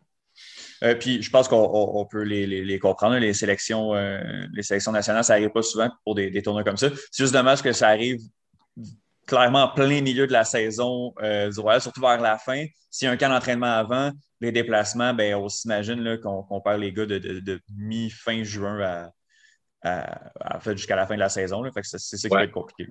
Exact. Puis c'est sûr que là, il va avoir un peu la même situation mais euh, pour euh, Christophe Tremblay-Jonca et Malik, qui sont mm. eux autres dans le short roster, donc ils n'ont pas été annoncés encore sur l'équipe finale du Canada. mais eux autres, c'est sûr que c'est au Canada, les camps d'entraînement et tout, donc c'est plus mhm. facile, mais ils, vont peut-être manquer aussi des parties là, pour des différentes étapes de camp mhm. d'entraînement de, cette équipe-là. Euh, mais évidemment, vu qu'ils sont au Canada, c'est plus facile de voyagement que, la mhm. France. Euh, avec le départ de. Ben, en fait, ben, avec quand même le départ de, de, Quentin et de Sacha, c'est quand même deux, euh, deux cutters, deux traceurs qu'on pourrait dire en, français, on va essayer de franciser euh, tout ça, qui ne sont pas là. Euh, deux traceurs qui, figuraient parmi les meilleurs, même pas du Royal, de l'AUDL en termes de statistiques. Est-ce que tu vois des, gens pour les remplacer déjà ou on, va attendre? Tu sais, Malik a une bonne saison à, l'attaque. Est-ce qu'on peut le, revoir dans cette position-là? Mais c'est quand même des gros souliers à chausser. Là. Oui, exactement. Effectivement, les deux sont, ils étaient vraiment très, très efficaces dans ce qu'ils faisaient. C'est sûr qu'Antin n'était pas là l'année dernière. Donc, quand, si on compare juste à l'année dernière, la, perte euh, nette, c'est Sacha euh, euh, effectivement, on aurait aimé avoir Quentin et Sacha sur la ligne offensive. Puis peut-être, moi, je voyais dans ce cas-là, j'aurais vu peut-être Malik retourner en défensive pour euh, mm-hmm. rendre encore plus forte la ligne défensive. Là, avec ni l'un ni l'autre, je pense que Malik devrait jouer sur la ligne offensive. Et puis, ben, parmi les nouveaux venus, il y a, il Aiden Stone, euh, qui est un joueur offensif. Euh, l'année dernière, euh, Aiden y jouait dans, dans le Sol de Austin, le mm-hmm. Austin Sol. J'imagine que c'est le Sol de Austin. donc, c'est une autre équipe de, de la UDL qui évolue au Texas. Lui, il est originaire du Texas et puis il est étudiant à McGill. Euh, il avait été annoncé avec le Royal en 2020, mais là, avec la pandémie, euh, il est retourné chez lui. Puis l'année dernière, il a joué avec le Sol d'Orson. Il a joué principalement en attaque. C'est un mhm. grand bonhomme d'environ euh, de 6 pieds 3. et puis, c'est un joueur qui, qui a reçu plus de verges qu'il en a lancé. Donc, on imagine dans un rôle un peu similaire à, à Sacha Poitvin puis à Malik au GC euh, donc, je pense que ça va être ça. Va être ça. On va voir euh, la même ligne offensive qui a commencé l'année dernière, qui a terminé l'année dernière avec Chaouche, mhm. euh, avec OGC Mort, puis avec Aiden Stone comme receveur éloigné, mettons, ou traceur de, de longue passe. Et puis, on devrait voir le mieux Quinlan, Goddard dans le milieu, puis Brissette dans le champ arrière un peu plus. Mhm. Euh, Stone, euh, l'année dernière, en 12 rencontres, a euh, marqué ou fait 16 buts euh, et délivré 22, 22 passes, ce qui est, quand, même, quand même impressionnant. Avec 5, 5 blocs pour jouer sur la ligne offensive, c'est quand même des, bonnes statistiques. J'ai vraiment hâte de le voir avec, avec le Royal cette année. Ça va être un bon élément offensif. Oui, oui, clairement. C'est un joueur qui était dominant aussi sur la scène euh, universitaire euh, hmm. avec McGill. Euh, donc, oui, ça fait, fait quelques années qu'on l'attend. On l'attendait avec Out en, 2020. Puis là, on l'a regardé aller un peu de loin l'année dernière, alors qu'il jouait pour Austin. oui, vraiment très hâte de le voir, de le voir avec, avec l'effectif. Tu as parlé de, la ligne défensive tout à l'heure, quand même, quelques, quelques gros départs. Euh, on va commencer par André Arsenault, euh, qui était avec Christophe Tremblay-Jonca, une des, pierres d'assise de cette, de cette défensive-là. Euh, ça, ça va être une grosse perte quand même. Oui, effectivement, André Arsenault, vétéran de, cinq saisons, qui accumulait les, lancers, les lancers bloqués. Mhm. à chaque saison, il a réussi à aller chercher un bon nombre de, de lancers bloqués. Et puis, également, il, est capable de bien lire le jeu puis bien aider ses coéquipiers sur la ligne. donc, il fait vraiment la. Euh, je cherche le terme français là, pour heads up defense. donc, il, fait la défensive la tête haute et il ne se contente pas de, mm. simplement défendre son joueur, mais de, défendre euh, un peu plus comme un maraudeur, on pourrait dire, défendre l'espace au complet. Euh, oui, c'est beaucoup d'expérience, c'est beaucoup aussi de caractère. André Arsenault, c'est un, un gars qui déteste la défaite et puis qui, qui va toujours, euh, dans les matchs serrés, ressortir, euh, ressortir fort. Donc, euh, grosse perte. André est un étudiant en, médecine. L'année dernière, et pendant la saison, il faisait sa résidence à Joliette. Et puis là, présentement, il est à Coudjouac pour un, ah stage. Donc, il a une belle carrière de médecin devant lui. Euh, j'ai cru comprendre aussi qu'à partir de juillet, il serait dans un autre stage euh, à Québec. Donc, euh, disons que pour cette année, là, c'est trop, trop compliqué d'évoluer avec le Royal, mais il n'a pas fermé la porte à un retour, un retour éventuel. Alors, ça, va être, ça va être une grosse perte pour cette année. Est-ce qu'il y, est du, de l'effectif Mephisto? ça va être compliqué quand même. Non, c'est ça. Même, Mephisto. Je veux qu'on parle de Gab Monfett également. Gabriel Monfett qui était, euh, qui était rendu le doyen euh, de l'équipe, qui était là depuis les tout débuts euh, du Royal. Lui prend sa retraite définitive du, Ultimate. Peux-tu me parler un peu de, de Gab Monfett? C'était un joueur qui pouvait jouer à toutes les, les autant sur la ligne défensive qu'offensive. s'est retrouvé encore sur les deux lignes l'année dernière. Ça, au niveau du leadership, c'était un, un, capitaine. Je crois que l'année dernière, il n'était pas capitaine par contre. Euh, mais ça va être quand même une, grosse perte pour juste, ne serait-ce que pour l'expérience. Oui, euh, tu as raison. C'était le dernier là, qui était là depuis, euh, depuis les tout débuts, depuis 2014, la première saison du Royal. oui, effectivement, il a, joué, il a joué majoritairement défensif pendant la majorité de sa saison, de sa, carrière. Mais l'année dernière, il a, il a commencé sur la ligne offensive. Euh, mais dès qu'on a vu que euh, Nabil Chaouch était, prêt à jouer en attaque, euh, c'est mon fait qui, s'est retrouvé sur la ligne défensive. Et non, c'est non pas parce qu'il n'était pas assez efficace sur la ligne offensive, c'est vraiment pour essayer d'améliorer la ligne défensive. Mm-hmm. c'est un joueur qui n'est pas nécessairement le plus grand, mais qui est super, super rapide, super agile avec ses pieds, une bonne vision du jeu. Euh, bon, bon sens, euh, sens du terrain, sens du jeu, excellent lancer aussi. Euh, donc, oui, il y a beaucoup d'expérience. Ça va aussi être, être une grosse perte pour le, petit potin. Gabriel va se concentrer sur sa, sa carrière de, de spike ball. Lui qui oui, est un, excellent athlète au spike ball. Et puis, bon, je pense qu'il a, fait, il a fait son temps avec le Royal et puis il avait envie de, de faire autre chose un petit peu. On peut, on peut le comprendre. Euh, fait qu'on lui souhaite la, meilleure des chances euh, au mm -hmm. oui, effectivement. On, ajoute à ça quand même le départ de, Vincent Gamache qui n'a pas, pas joué énormément l'année dernière, qui semblait, euh, qui semblait être peut-être c'est un joueur qui était énormément utilisé par, euh, Caroline Cadot. Peut-être que justement, euh, euh, ça fitait peut-être un peu moins avec, avec John et Duke. a moins joué, mais ça restait un joueur qui, qui, était important sur la ligne défensive puis qui n'est pas là. parlons d'autres de, retours. On a, mentionné Eden Stone. il y a Phil Bisson qui revient, qui n'était pas là en 2021. Euh, ça, ça, va être le fun. Puis justement, en, défensive, je pense que c'est là qu'il va avoir le plus de minutes avec, les, avec les départs qu'on a nommés. Oui, exactement. c'est lui qui va. Euh, euh, je pense que oui, il va peut-être pas chausser les, souliers d'André Arsenault, mais mm-hmm. un peu dans, le même profil. grand bonhomme, super athlétique ça va, je crois qu'il avait en 2020, il, avait décidé de ne pas jouer. L'année qui a été annulée, c'était déjà déterminé qu'il ne jouerait mm-hmm. pas euh, à, cause, euh, à cause de blessures. Euh, donc, j'espère qu'il est vraiment de retour là, à 100% mais c'est un autre joueur qui est très spectaculaire, favori, qui va devenir un, favori de la foule.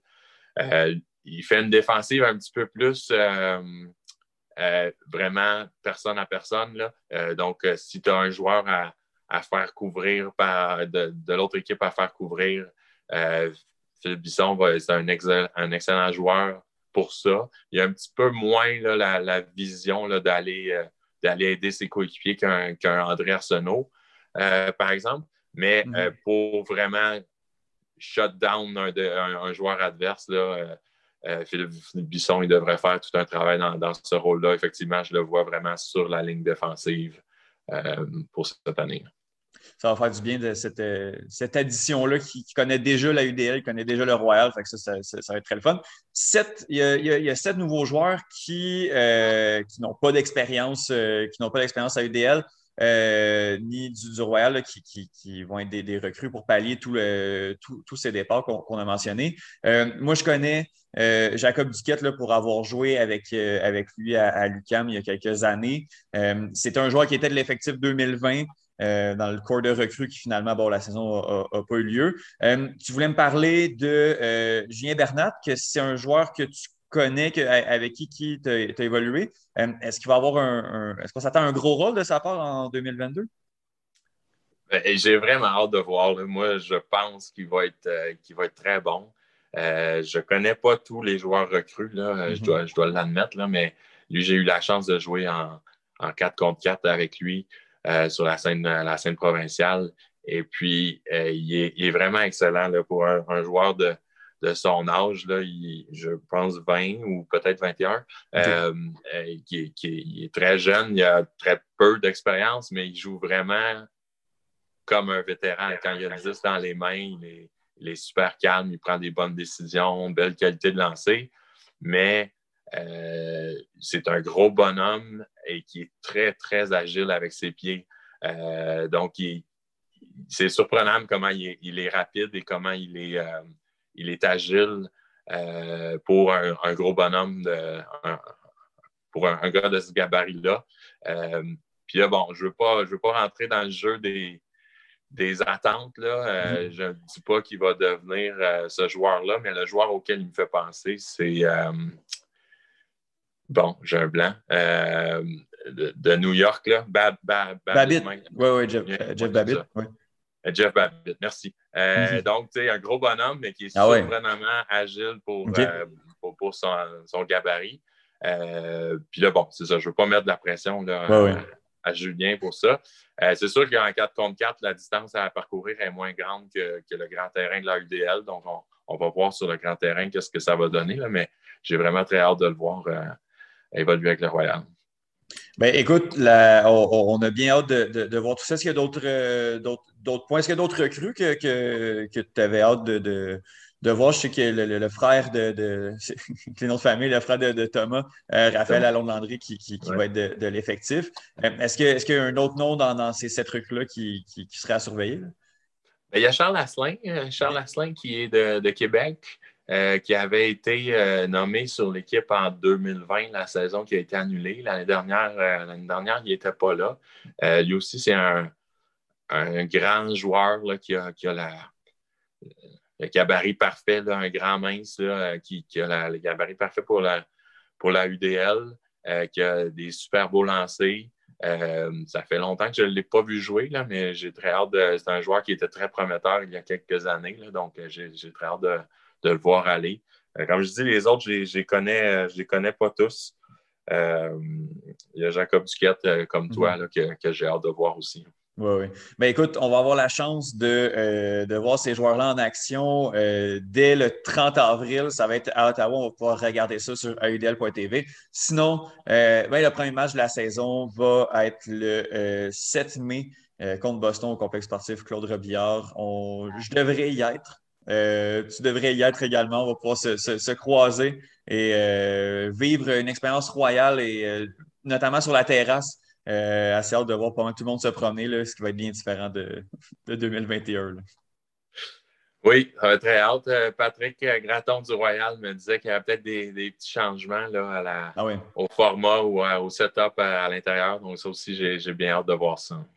Ben écoute, d'ici un mois et demi, on va pouvoir euh, vivre tout ça. Philippe Tivierge, je te remercie énormément. Puis écoute, la saison commence, fait qu'on va être appelé à se reparler euh, plus souvent.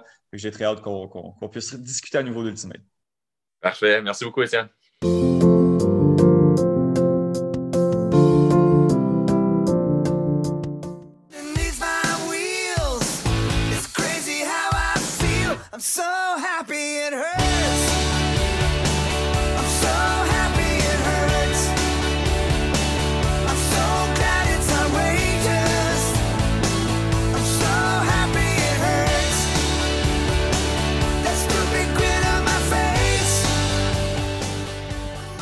Bruno, il va falloir que tu m'expliques ce qui joue présentement. On a choqué Brian Adams, hein? Ouais, ouais, en fait, euh, euh, il n'y a pas vraiment de raison en particulier, mais moi j'avais commencé à l'écouter, puis euh, j'avais pas, j'avais même pas, ben, pas que j'avais pas été capable, j'avais mhm. pas réussi à l'écouter au complet. Puis après ça, on s'est parlé et on s'est rendu compte qu'on allait juste. Euh, Mais il y avait trop de stock. Puis là, il fallait qu'on choisisse. Puis là, on s'est dit, euh, s'il y a quelqu'un qui est cop, ça va être Brian. Je pense que. Ouais, c'est ça. Mais tu sais, dès, ce que j'ai écouté, là, comme probablement les cinq premières tunes, c'était pas mauvais. Je veux dire, c'était bien correct. Il y avait une chanson que ça sonnait un peu country. Je trouvais ça spécial. Mais mm-hmm. euh, non, c'est quand même bon de ce que j'ai écouté. Mais. Mais là, il y a bon. Tu sais, je veux dire. C'est pas tout. Ben, tu sais, en même temps, c'est. Puis ça, ça va être pour plusieurs albums qu'on va parler. Ou ouais quelques albums. Là. Euh, c'est fidèle à ce que. Ouais, à quoi on s'attend, puis on sort pas nécessairement de notre zone de, de, notre zone de confort. Ouais, c'est ça. Mais ça n'empêche pas que c'est bâti. C'est l'évaluation. C'est quand même. Oui, oui, clairement. Mais on pourra pas en parler. C'était So Happy It Hurts, qui est la première chanson de, de cet album-là, euh, qui s'appelle So Happy It Hurts. Également, de Brian Adams, que tout le monde connaît pour euh, les succès Summer of 69.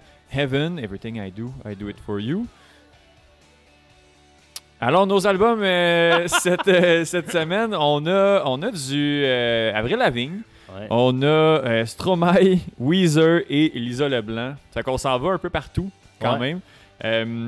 deux artistes canadiens. Encore une fois. un Belge et un groupe américain.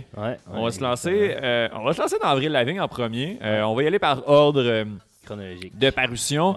Euh, est-ce que, est que tu sais, c'est son combien de album? Ça faisait combien de temps qu'elle n'en avait pas sorti, Avril Lavigne? Euh? Euh, ça faisait un sacré bout de temps, là, je te dirais. J'ai l'impression que c'est au moins comme 7 ans. Ouais, ouais. ça doit être quelque chose comme ça. J'ai pas, pas j'ai pas l'info, là, j'avoue. je, pense, je pensais que tu m'allais demander, mais Je pensais que tu avais un Wikipédia devant toi. non, pas ça faisait trois ans qu'elle n'avait pas sorti d'album, mais l'autre d'avant euh, remontait à 2013. Ah, c'est ça. Mais tu sais, celui il y a trois ans, derrière moi, il n'y a personne vraiment qui a porté attention à ça. Ben, il y a la chanson Head Above Water. Je sais pas si ça dit quelque chose. Quand même, 189 ah. millions d'écoutes. Ouais, j'ai peut-être déjà entendu ça. Euh, mais, c'est. Ouais, c'est ça. C'est ça. Donc, Love Sucks? Oui. D'Avril Lavigne. Euh, sorti le, 20, 25 février, en fait.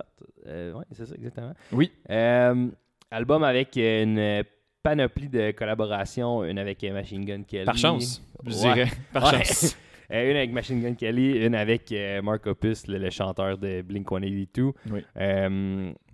Chad Kruger, Black Bear qui est là également. Black Bear, ouais, c'est ça, exactement. Qui est quand même la chanson de Black Bear qui est quand même. Euh, oui, oui, c'est mon extrait. Euh, ah, ben c'est une de que je pensais. Euh, qu'est-ce que je voulais dire avant d'aller plus loin? dans les trois mois qu'on a fait, c'est définitivement le mois où les quatre albums m'ont plus plu. Ah ouais? Ouais, moi j'ai tout aimé dans les quatre. Ah ouais, c'est vrai? T'as-tu tout aimé pour vrai? C'est pas sarcastique, je suis vraiment surpris que tu me dises ça pour vrai. Sérieusement, j'ai vraiment tout aimé. Ah ouais, ok. Puis je pense que tu dois être surpris. Ben oui, ben oui.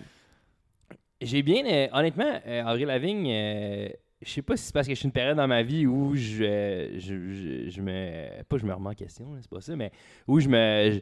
Je, repasse à mon adolescence, puis je suis comme, hey, Colin, hein, tu sais, des affaires que j'aurais fait différemment. Mm-hmm. Hey, boy, on dirait que c'est pour ça que ce genre de musique-là, c'est, ces temps-ci, je trouve ça tellement meilleur que c'était peut-être. Ah ouais, hein? donc, moi, j'ai vraiment aimé cet album-là. Oui, c'est sûr qu'il y a une chance qu'il y ait les, les, les collaborations. Les collaborations, c'est sûr que honnêtement, les, les, trois meilleures chansons, à mon sens, à moi, c'est les chansons avec les collaborations. Oui. Euh, ben, les collaborations en fait sur l'album. Mhm. Euh, puis parlant de ça, on va y aller tout de suite avec l'extrait. Euh, c'est la, la, chanson All I Wanted avec le chanteur de Blink 182, Mark Opus.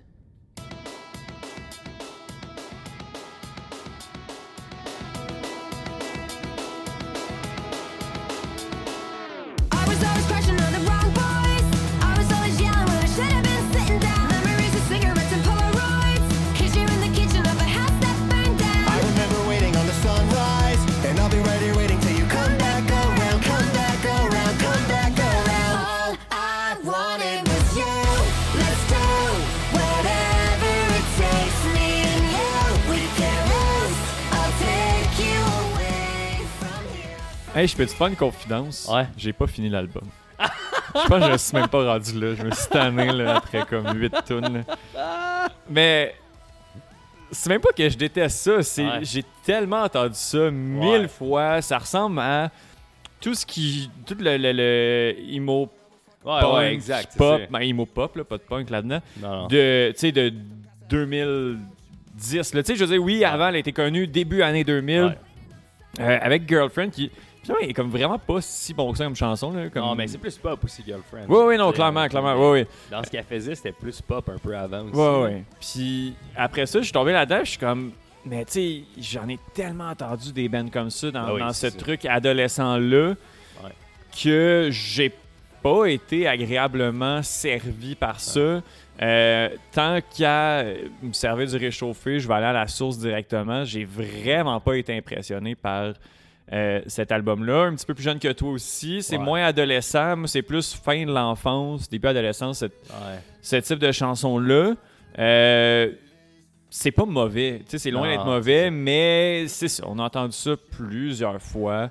Euh, J'ai aimé le début quand même. euh, Cannonball qui arrive. Ouais. Puis là, ça éclate un peu. Je me dis, bon, ok, ça, ça peut être intéressant. Puis après ça, c'est une série de sons que, que j'ai entendu mille fois. Puis, dans la... puis après ça, tu sais, quand on, parle de, Matt- quand on a parlé de Billy Talent, Ouais. euh, c'était le fun de retomber dans. Ouais, mais j'ai l'impression d'innover un peu, qu'il y avait un petit élément de plus, qu'on n'aurait pas pu écouter ça en 2012, 2005. Exact. Cet album-là aurait pu sortir il y a 15 ans. Ouais, ouais, c'est vrai. En grande partie, ben peut-être pas. Ben ton extrait, je trouve que non, par exemple. là. Ah ouais, moi je trouve que ça, ça illustre. Moi, je pense que ça, ça. Il y avait moins la, la, la- Mettons en 2012, il y avait moins la, la mixitude entre. euh, je, pense pas que c'est un mot, là, mais le mix qu'il y avait entre le, le hip-hop-ish, rap, puis le pop-punk. un Ouais, peu ouais, il y a un petit il y avait, ouais. y en avait. Ça se mariait pas autant dans ce temps-là. Là. Maintenant, on le voit vraiment beaucoup. Là. Ouais. Fait que. euh, on peut y aller. Ouais, on va aller écouter ça.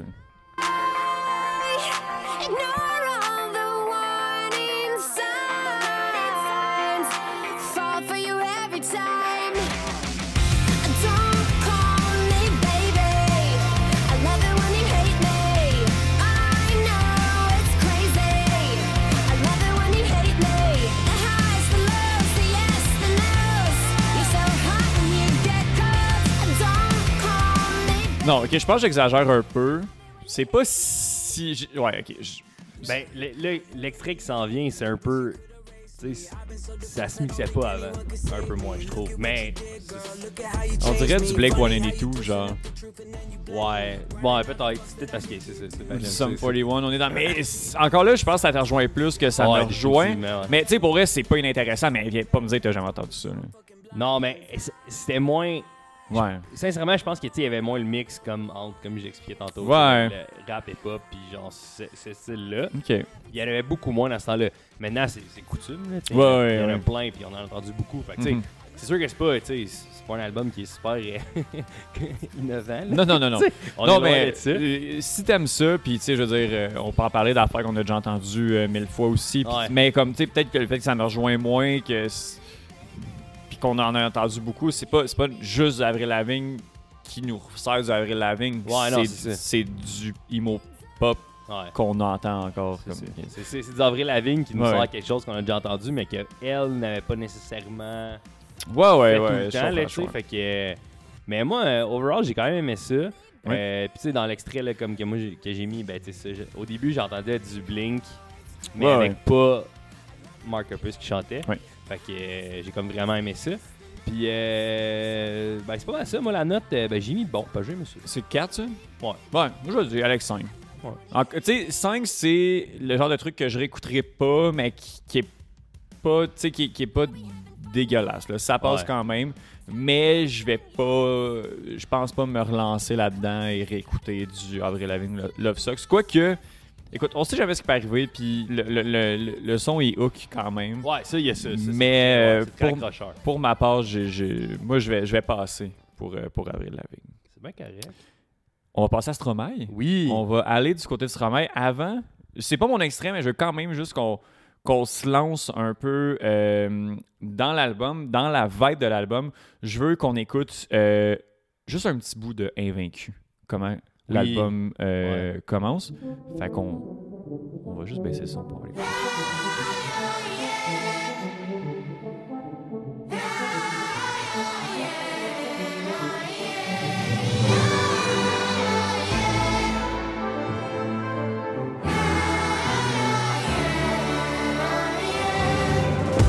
T'as plus de victoires que de défaites. Ouh, T'en as remporté plus d'un.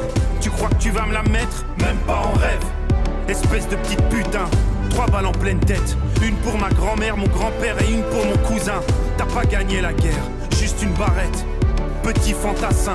Gauche, droite, droite, gauche, front kick, balayette, des penalty. Pour un mois, trois mois, un an, cinq ans, dix ans, vingt ans, trente ans, sans toi, c'est déjà ça de prix. C'est, c'est, c'est là j'ai trouvé ça assez génial de commencer l'album comme ça. Je vais commencer. Ouais, vas-y, vas-y. Euh, j'ai aimé. Puis quand je, je pensais à, à- à faire cet exercice-là, c'est aussi pour cet exercice d'écouter des albums Oh, tout le temps. C'est beaucoup pour euh, me botter le cul à écouter des albums après. Euh, Parce que euh, euh, je pense que je t'avais dit que j'étais terrorisé d'écouter un autre album de Stromae après Racine Carrée. Oui, parce que ça a été vraiment long avant que tu le commences. Ouais, ouais, ça m'a pris une semaine et demie, deux semaines après, Ouais. parce que c'est l'affaire qui, qui me fait le plus peur, après avoir tant aimé un album, d'aller écouter l'autre d'après, parce que c'est sûr que c'est moins bon. Ouais. Ça fait pas exception. C'est moins bon que Racine Carrée. Euh, mais c'est excellent. C'est encore génial. Euh, j'ai quelques bémols, peut-être au- sur les. En fait, les thèmes, je les trouve bien. Euh, je trouve. Puis Stromae n'a jamais été reconnu nécessairement pour sa poésie si subtile que ça. On dirait qu'il se promène un peu entre les deux. Ouais. Euh, j'ai l'impression que. On, on va aller avec une autre chanson parce que c'est ton. Ah, ben, on va juste jouer l'extrait, puis quand on Ouais. arrivera à ton, ton truc, on va, on va lever le son. Euh, qui est dans pas longtemps, mais justement, je trouve que dans les thèmes, on était peut-être pas assez subtil. Ouais. C'est peut-être voulu aussi de parler beaucoup, beaucoup de caca également dans cet album-là. Il y a Ben, trois, trois chansons qui font référence à la merde quand même. Ouais, ouais, c'est ça. Ben, tu sais, comme les deux dernières, qui, qui c'est comme bonne puis mauvaise journée. Oui, ça c'est bon. Comme, Ouais, J'ai bien aimé ça, oui. Le, le mix, puis tu sais, il y a- il y, a comme ce bout-là, puis tu sais, le bout, il parle, mettons, de- la tune, il parle d'avoir des enfants. Puis, euh, Mhm. tu sais, je- Ouais, ouais, exact. Je pense exact. que le caca vient avec les enfants. On va aller écouter ton extrait, euh, Bruno. Aux toilettes? Et si on célébrait ceux qui ne célèbrent pas? Pour une fois j'aimerais lever mon verre à ceux qui n'en ont pas. À ceux qui n'en ont pas.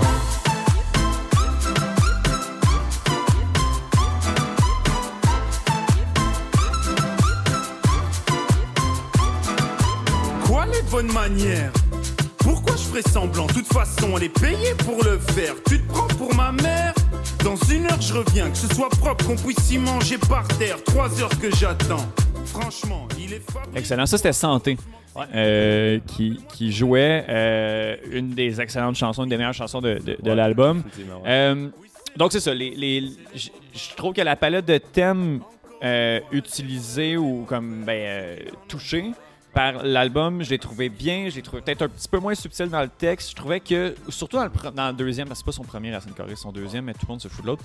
Euh, cheese. Puis, euh, je, je trouvais que c'était un petit peu plus varié. On touchait un petit peu plus de choses. Ouais. Là, j'ai l'impression qu'on rend beaucoup encore la maladie. Euh, invaincu, on y revient également à plusieurs reprises. Euh, le quotidien qui revient beaucoup. Euh, mais somme toute, euh, génial en termes de, de, de, de- de mélodie, en termes de verre d'oreille. Euh, réussi à, à briser un peu les conventions. On reste dans la chanson pop, mais oui. je trouve que, tu sais, on l'a entendu dans Santé, le moment où il se met à parler un peu, à prendre un personnage. On l'avait vu aussi dans, dans- Il fait souvent, ça. Le fait exactement. souvent, ouais. je trouve ça excellent. La cassure de rythme euh, brise un peu les conventions de la chanson pop. Euh, et j'ai trouvé encore cet album-là génial. Euh, mais encore une fois, c'est sûr que j'ai moins aimé ça. Puis il me fallait s'y attendre, je savais que ça allait être ça. Donc, peut-être un petit peu plus déçu par après, mais c'est un album qu'il faut écouter et, et réécouter.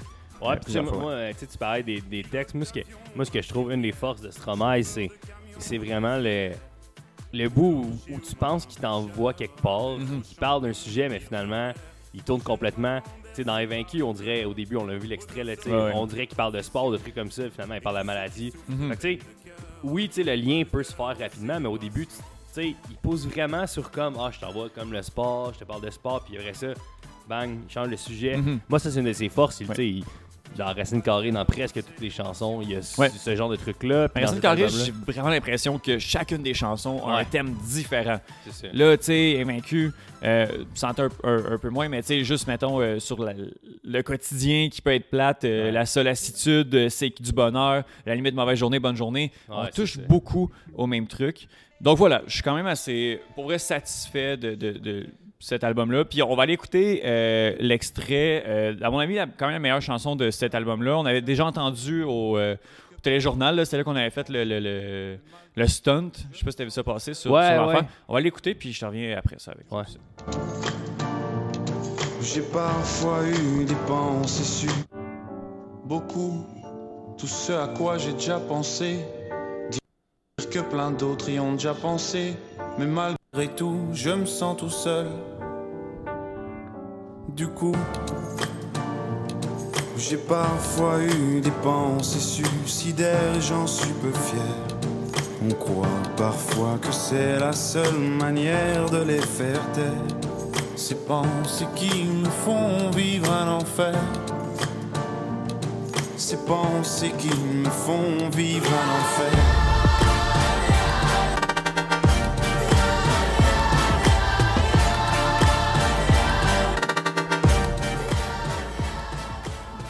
Je pense que ça, ça démontre quand même le génie. Le, le- le Ouais. tout, tout, tout, tout. Puis je, trou- je trouve que c'est vraiment, vraiment bien fait, bien exécuté. J'étais sceptique. Avais-tu entendu parler du stun que Stromae avait fait? J'en avais entendu parler, mais euh, je voulais pas.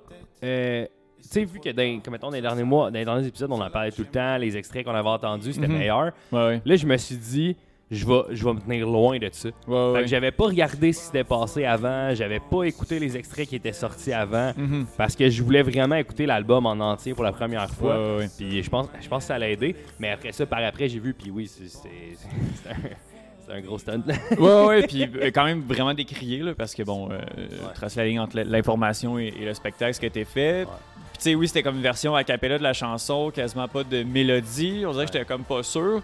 Mais euh, non, c'est dans l'album, ça se transfère Ouais. super bien. Puis encore là, gros mix entre les mélodies, l'intensité aussi. Euh, Ouais. Même si, à mon avis, manque de peut-être de subtilité dans, dans- dans- dans les paroles, dans la poésie de, de, de Stromae. Euh, cet album-là, j'ai, euh, je lui donne je vais lui donner 3. Mais c'est un 3,5-4, là. Mais je vais donner Ouais. 3 quand même. là. ben, tu sais, moi, moi, euh, moi, je mets 4, parce que j'ai trouvé ça bon. Ouais, ouais. Mais tu sais, comme. On dirait que je suis incapable de pas comparer. Fait que c'est Ouais, ouais, exact, que, exact, exact. Je, je mets 4, mais c'est ça, là, tu sais, j'ai marqué bon ou très bon. Parce que j'ai d'autres albums à 4. Puis je veux pas, comme, Ouais. tu sais, les mettre sur le même Ouais. truc. Fait que non, je vais avec, euh, je vais avec 3, moi. Ouais, ouais. Ouais. Clairement, clairement, clairement. Moi, je je vais avec 4, là, mais tu sais, c'est ça. C'est un, c'est un 4 fort. ben, 4 fort, ouais. Ou 4. Ouais, ouais. Je comprends, je comprends ce que tu je comprends ce que tu dis. On, se- on se situe un peu entre les deux. Ouais, exact. Euh, là, Bruno, il faut que ce soit toi qui en, qui en parle en premier. Mais c'est quoi, je suis pas d'accord. Pourquoi? Je veux, que- je veux que t'en parles en premier. Ah, ok. Euh, Parce que je suis convaincu qu'on va être en désaccord. Ah, ouais, ouais, ben oui, oui. Euh, Seasons, Spring de Weezer. Oui. Euh, que dire de. Ah, parce qu'on a écrit quelque chose. J'ai écrit quelque chose comme quoi que tu sais, c'était pas si bon que ça. Là. Tu Je t'ai dit que c'était très. Ben écoute, pour ce que c'est, un EP de saison, un EP de cette chanson. de cette chanson, ben tu sais, rendu là, genre. Je sais pas c'est quoi la. Combien de chansons que ça non, c'est- Sûrement un j'ai aucune 8, idée. là, parce que me semble, un EP de cette chanson, je trouve ça quand même. euh, C'est un album. je trouve ça quand même gros, ouais. c'est ça. C'est considéré comme un album. Je pense que les autres avaient ça un, un EP, mais comme dans la majorité des. des, des- comme, tu sais, là, je l'ai devant moi, là, c'est un album. Là, de, de- Ouais. sur- Ça fait le boulot. C'est le fun à écouter. C'est le fun à écouter. Euh, a, little bit of, A Little Bit of Love, qui est une excellente chanson, qui est le fun. Moi, Ouais. j'ai trouvé le fun. Mais après ça, le, le- le reste des chansons accote pas. pas celle-là. Euh, J'aime la thématique. Tu sais, on parle d'album concept. On n'est pas dans on s'en va créer des hits. Fait que pour ça, je pense que l'album est réussi. Ouais. Euh, mais est-ce que l'album est bon? Non. Moi, je pense que non. Euh, mais pour ce que. Là, je marche sur des œufs parce que. Mais. Y a, à part A Little Bit of Love, il n'y a rien d'autre qui va spinner dans. Tu sais, qui va continuer à rouler euh, à mon avis. Mais euh, tu, sors dehors, la vibe printemps, tu sens Ouais. le printemps. Ouais, Euh, clairement. je parle pas de cannabis à ce moment-là. là. tu, tu sens euh, la neige fondre, Ouais. les oiseaux arriver, un avril ou comme on a connu dans, en- de- dans les derniers jours. Ouais. Euh, tu passes ça dans l'auto, puis ça s'écoute super bien. Mhm. Mais euh, moi, je pense que. Puis c'est un exercice intéressant. J'ai comme vraiment hâte de voir les autres, voir si on a été capable de Ouais. bien capturer la vibe parce que je pense qu'on a vraiment ré- réussi à capturer le, le spring, Mhm. le, printemps. Mais euh, est-ce qu'il n'y a, pas de- il y a- il y a pas de hit sur cette chanson-là? Mais c'est un album concept, fait peut-être que c'est pas à ça qu'il fallait que je m'attende non plus. Ok. C'est ce que j'ai à dire. Est-ce qu'on va écouter euh, A Little Bit of Love? Ben oui. en Ben oui. premier, euh, qui est, ben, on, on peut en, écouter un petit extrait aussi, mais très bien. Puis, je sais pas si tu as vu, ils ont- sont passés à un, un late show, là, Ouais. Rivers, qui se met des, des oreilles de- d'elfe. Ouais, comme, fait qu'il y a vraiment une vibe. J'ai tout fait aimé. vraiment rire, là. C'est des bonhommes de 50 ans qui, comme, puis ils se pètent des trips. Ça, ça, faut respecter ça, même si la qualité. euh, en, en termes de concentration est diluée avec Weezer, là, c'est très dans la quantité, pas nécessairement dans la qualité. Euh, J'ai l'impression qu'on va réussir à faire un excellent album avec les 4 EP. Tu comprends ce que je veux dire? Ouais, ouais, ouais, je suis d'accord. ouais, je comprends. Je comprends ce que tu veux dire. On va l'écouter. Ouais, euh, A Little Bit of Allons-y.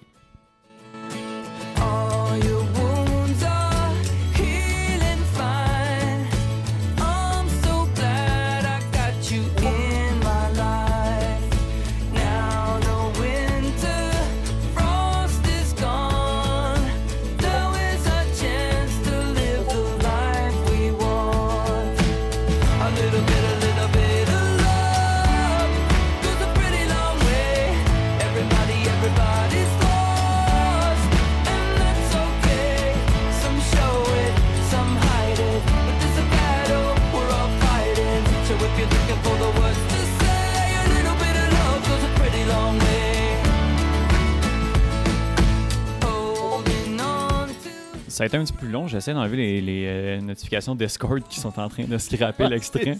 C'est toi qui réponds en plus. hein? Non, non, T'as comme non, non, non. répondu à. Non, non, là, là, cette fois-ci, la semaine passée, c'était ma faute. Mais là, cette fois-ci, c'est pas moi. Ok, je, je vais essayer de, de changer ça. Pendant que tu me donnes quand même l'appréciation, toi, de Season Spring, on peut appeler ça Spring, Ouais. de, de Weezer. là. Mais moi, Étienne, j'ai- moi, ce que j'entendais, c'était un fan déçu. Puis moi, je je suis pas, euh, moi, je suis pas fan de Weezer. Tu sais, j'ai jamais Ouais, ouais. été autant fan. Mais ça, j'ai fucking aimé ça. C'est vrai?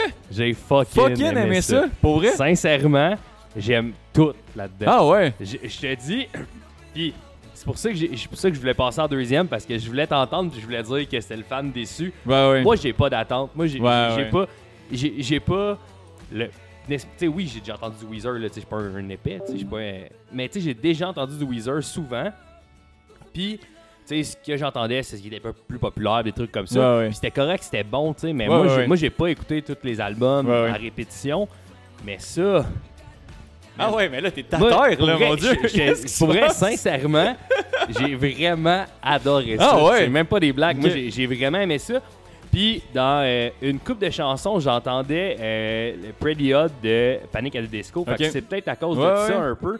Mais un peu dans celle-là. Mais aussi dans euh, mon extrait qui est All, euh, All This Love. Oui. Il y a des. Il y a des sonorités là-dedans qui me font penser à l'album Pretty Hot de Panic at the Disco, qui est un, un album un peu champ gauche que eux Mhm. ont fait. Mais moi, ça, man, première fois que je l'ai écouté, je suis comme, Colin, tu sais, c'est pas long. Ouais, ouais, ouais. Puis il y a C'est tout 20 le temps- minutes, là. C'est Ah, 21 ça. minutes, en fait. Il y y a tout le temps comme une- un certain hype. Mhm. Moi, euh, pour vrai, puis c'est pour ça, c'est vraiment pour ça, parce que tu sais, tu m'en avais parlé, tu dit, ah, tu sais, c'est correct, là, tu sais, mais, Ouais, ouais. mais moi, j'étais comme, non, non, je suis pas d'accord, j'ai vraiment. Ah ouais, hein. mais ça, j'ai été, euh, j'ai été surpris, je sais pas, j'ai. C'est ça, mais tu sais, j'avais pas d'attente. Ouais, ouais, le point là-dedans, c'est peut-être ça. Mais euh, ouais, non, j'ai vraiment, vraiment, vraiment beaucoup apprécié. Mhm. Euh, après, du début à la fin, j'ai. Ah ouais, hein? Je l'ai réécouté euh, quand même pas mal aujourd'hui encore, là, parce que. Est-ce que c'est. oh, C'est laquelle, ça? C'est la première ou la deuxième? En tout cas, Opening Night ou Angel on Vacation Non, c'est pas Angel on Vacation. Non, c'est Opening Night. Ouais. Ouais. Cela étant dit, ça reste bon. Ouais. Comme ça reste correct, mais c'est vrai que moi, pour avoir écouté tout ce qu'il fait de Weezer, quand on dirait que c'est les tunes génériques ou comme moins intéressantes qui Ouais. sortent, il y a ton extrait là, euh, qui arrive à l'instant, All This Love, on va aller écouter ça. Yes, euh, sir. tout de suite.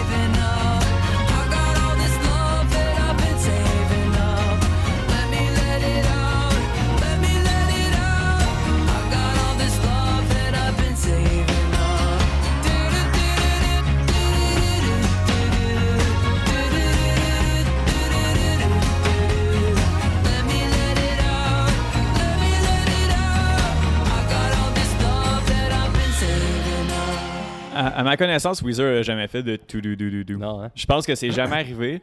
Euh, mais encore là, je je pense que je, je sais pas à quel point je suis un, un fan déçu là, Ouais. dans le sens où maintenant j'essaie de jamais être déçu de, de- Ouais, de non, c'est Weezer là, parce que comme tout peut arriver, on le sait jamais. Exact. Euh, mais euh, puis je m'attendais un peu à ça aussi là, dans le sens de comme que c'est un petit peu plus générique puis c'est vrai que tu sais là ce qui joue présentement on, dirait c'est ça moi ça m'a ça ça m'a pas amené ailleurs nécessairement Non, c'est sûr. quoique je le répète pour un album concept pour ce qu'on veut faire Oui, ben oui, ben oui. c'est très réussi c'est vraiment très réussi Euh, mais là je dis ça puis Weezer à chaque fois je peux être un peu déçu de l'album puis je les réécoute finalement c'est fucking génial Exact.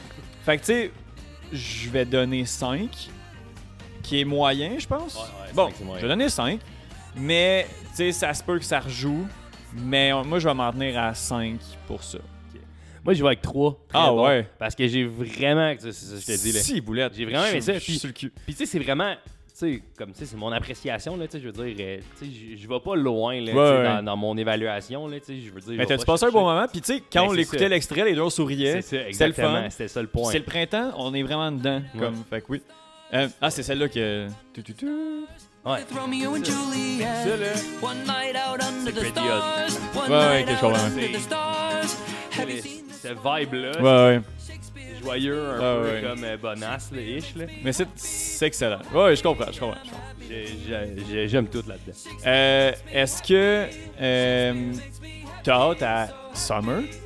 Oui. Tu sais, est-ce que ça, ça t'a hypé assez pour poursuivre l'expérience Seasons de Wizard tout au fil Ouais. de l'année? Parce que t'as l'air d'avoir plus hâte que moi. Moi, je suis. Ben, sincèrement, j'ai j'ai hâte de voir où ils vont aller, tu sais, comme qu'est-ce ouais. que ça va être la suite, puis tu sais, est-ce que comme tu disais, ils vont catcher, catcher la vibe de l'été là, tu sais, quand ça va sortir, tu sais. ouais, ouais. Fait que euh, non, moi j'ai- hâte au 6 d'été. Bon, C'est ben. vraiment pas parce que j'ai eu le printemps. Non, c'est ça, hein. Non, que non. C'est pas parce que j'ai hâte à l'été Oui, non oui, plus. mais parce que Weezer sort un album, Crime, euh, je pense que euh, finalement j'ai réussi à t'inclure dans la secte, Ouais, la secte Weezer euh, pour le reste. Bon, ben écoute, je suis agréablement surpris par euh, ta, ta- ton agréable surprise, exact. j'imagine.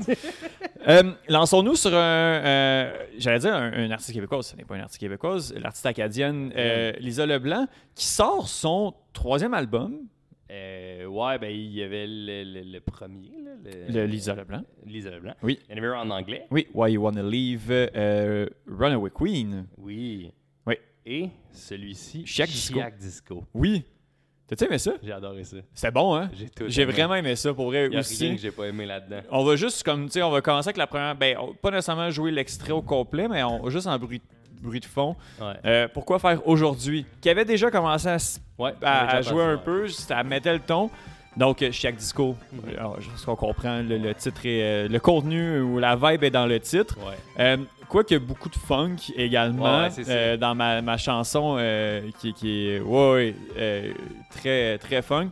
Euh, elle a du talent là, Ah oui. pour Ah, réussir à, à- à switcher. Tu sais, Oui, c'est ça. switcher de, de- de- aller ailleurs. Puis ces albums, c'est loin là. Tu sais, 2012 le premier, 2016 et 2022. Ouais. Donc, on parle d'un album aux 5 ans environ. Ah ouais. C'est un rythme qui est quand même assez inusité pour, pour un artiste. Ouais. Mais à lui, chaque fois. s'est fait vite aussi, là. Elle a commencé pendant la pandémie, là. Ouais, ouais, exact. euh, Je pense qu'elle a une rage de, de, de, de, de- de création et il va. Puis, tu sais, justement, le, le, le premier, ben, très, très folk, Oui, guitare oui, oui. folk, country un peu, mais pas tant, moi, je trouve. Ouais, ouais, c'est ça. Le deuxième, on s'en va en anglais, beaucoup Ouais. plus country, euh, Mhm. beaucoup plus de- de- d'influence. En tout cas, moi, il y avait beaucoup de Fleetwood Mac aussi dans, dans le deuxième Ouais. album. On est dans, cette- dans ce, ce- ce- ce truc-là. Puis après ça, on arrive avec ça. Comme c'est hallucinant là, à quel Mhm. point elle réussit à, à aller ailleurs. C'est un excellent album. Oui. Euh, je, je, je sais pas quoi dire de plus Ben, qu'elle nous amène ailleurs. C'est c'est fresh, c'est le fun. Puis j'ai pas encore réussi à enlever mes notifications Discord. Mais moi aussi, tu sais, puis un peu comme euh, un peu comme un season de Weezer, moi j'écoute ça puis je souris. C'est Ouais, ouais, hey, automatiquement, j'ai sauvé au visage. Tu sais, il y a peut-être il y a peut-être deux tunes qui sont un peu plus balades. Ouais. Mais tu sais, la, la- la chanson Le menu acadien, là, elle, elle me fait, elle me parle d'un menu acadien, puis elle réussit à en rendre ça mélodique puis fun. là. Moi, je trouve ça malade. Ça, tout est, tout est malade là-dedans. Puis, euh, Si tu veux, t'es- c'est c'est ton extrait? Mais là, je suis en train de setter mon extrait, là, euh, Parfait. mais il est pas tout de suite, fait qu'on peut continuer à jaser si tu veux, parce que je- pense que j'essaie de trouver un. C'est difficile. euh, comme dans, je voulais cette chanson-là beaucoup, mais là, j'étais comme quel, quel truc qu'on peut, qu'on peut. C'est pas ça du tout, mais juste qu'on écoute un peu le, sais, le- l'espèce de vibe Ouais. au début. Mais mon extrait est, est plus loin parce qu'il il fallait que je mette, euh, je mette autre chose qui, je trouve, réunissait euh, Lisa Leblanc. Je trouvais qu'on c'était peut-être est-ce qu'on revenait le plus au début. Ouais, exact. En mélangeant un peu plus euh, ce qu'elle fait aujourd'hui. Je pense que cet album-là, au final, fait juste euh, nous enlever toutes les étiquettes qu'on peut mettre sur Lisa Leblanc, autre que c'est une artiste acadienne. Exact. Ou c'est une euh, auteur, compositeur, autrice, compositrice, interprète acadienne. Parce que après ça, quel style de musique qu'elle fait, il a- on, on- on peut pas mettre le doigt euh, dessus. Je trouve, ça, je trouve ça excellent, je trouve ça le fun. Après ça, ça nous amène ailleurs. J'ai aimé ça. Est-ce que c'est le meilleur album de tous les temps? Non. Puis est-ce que c'est le meilleur album de Lisa Leblanc? Non. Non, ça, ça, ça. Non. Mais euh, encore là, je Mais pense le que. premier est tellement Non, non, mais c'est ça, exact. Ouais, non, clairement, clairement. Euh, mais, tu sais, on est loin d'aujourd'hui, ma vie, c'est de la merde. là. Ouais, ouais. On va aller écouter un petit bout. là. Beaucoup plus facile.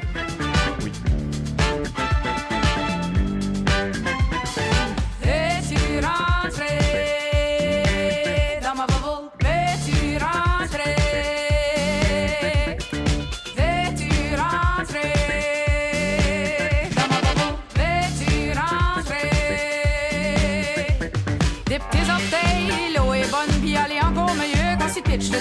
tu veux laisser aller, on va te choquer.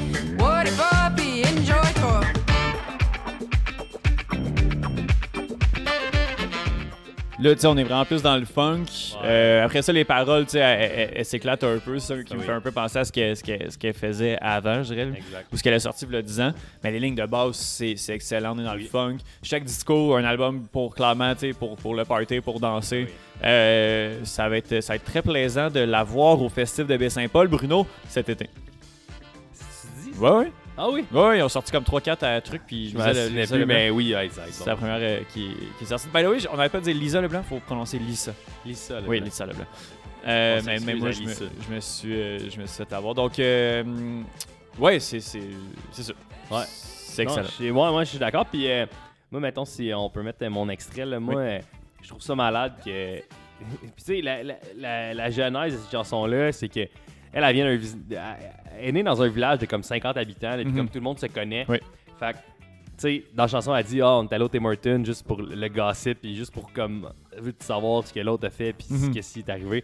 Fait que moi, cet extrait-là, tu sais, moi, je viens d'un petit village, fait que je, comme, je trouve ça vraiment drôle. C'est sûr que petit village, C'est pas pas, la 50 même, euh, personnes, là, c'est pas la même, euh, c'est pas la même affaire, mais tu sais, moi, je veux dire, quand j'étais à Saint-Angèle, euh, je veux dire, je savais ce qui se passait, là, fait que, Mhm. puis ça, dans cet extrait-là, moi, j'ai adoré ça.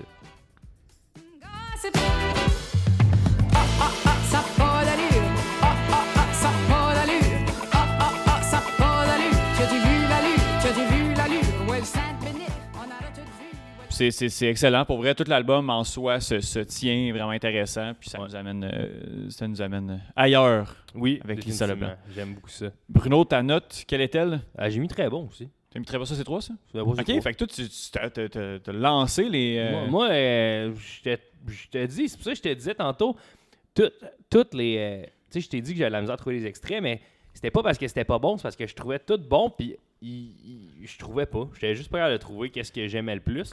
Puis euh, non, c'est ça quand je te disais aussi là, que, tu sais, moi, euh, mois de mars, ben, j'ai tout aimé les albums. Mhm. Mon vraiment Dieu. tout aimé. Ben écoute, euh, on va le prendre euh, avec grand plaisir. Moi, je donne un 4.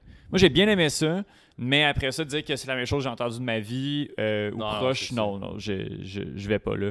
Euh, avec, euh, avec Lisa Leblanc. Bruno, ça va terminer cette, cette chronique. Ben oui. Est-ce, qu'est-ce que tu, est-ce que tu sais si on écoute des choses en, en avril? Ben, il y a un. J'ai regardé un peu tantôt, là, il y a un nouvel album de Red Hot Chili Pepper qui sort. ah oui, c'est vrai, 1er mon avril. Dieu. Eh boy, oui. Puis là, aujourd'hui, il y a l'album de Machine Gun Kelly qui est sorti. Fait que peut-être qu'on pourrait regarder ça. Mais il y avait d'autres choses, je pense aussi. là, fait qu'on on, on regardera. Mais euh, ouais, dans le prochain mois, c'est ça. Et le mois de mai, là, ça va être. euh, Il y, a, il y a- Simple Plan qui sort un album. Mais ça, là, on n'est pas, obligé. Non, hein. je sais, c'est bon. mais je, je savais, j'ai fait exprès. Mais la même journée, euh, puis ça, c'est un lien, je suis tellement fort. parce que dans le fond, l'extrait Oui. avec lequel on va finir euh, Oui, oui, ben oui. l'épisode. Si tu veux remercier des gens, je le fais Euh, oui, ben c'est fait. Non, en fait, l'épisode c'était le dernier. Fait que là, je suis correct. Je peux remercier Ah. Benoît, je peux remercier Olivier, puis également remercier Philippe pour, euh, pour l'épisode. On se reparle la semaine prochaine pour un épisode d'un bout à l'autre. Mais Bruno, je te laisse introduire la chanson qu'on va écouter en Ouais, donc euh, c'est euh, The Lightning 1. Ouais, qu'on va mettre? On va Ouais, mettre la 1 ou la Ouais. 2, là, de Lightning. The Lightning de Arcade Fire. Oui. euh, qui vont sortir un premier album depuis quand même euh, Everything Now. Ouais, ça? ouais, 2016. Là. Ouais, c'est ça. Ça fait quand même un- 2017. un- 2017, bon, ça. Ouais. Fait qu'il est quand même là, depuis 5 ans, premier album. Euh, L'album, oui, qui va sortir, là, euh, ben c'est ça, le, le 6 mai, là, si je me trompe pas. Donc, euh, The Lightning. Fait que bonne semaine. Oui, The Lightning 1 ou 2. Ouais. C'est très Arcade Fire. C'est très Arcade Ouais, Fire. ça. Alright, on écoute ça. Ciao. Ciao.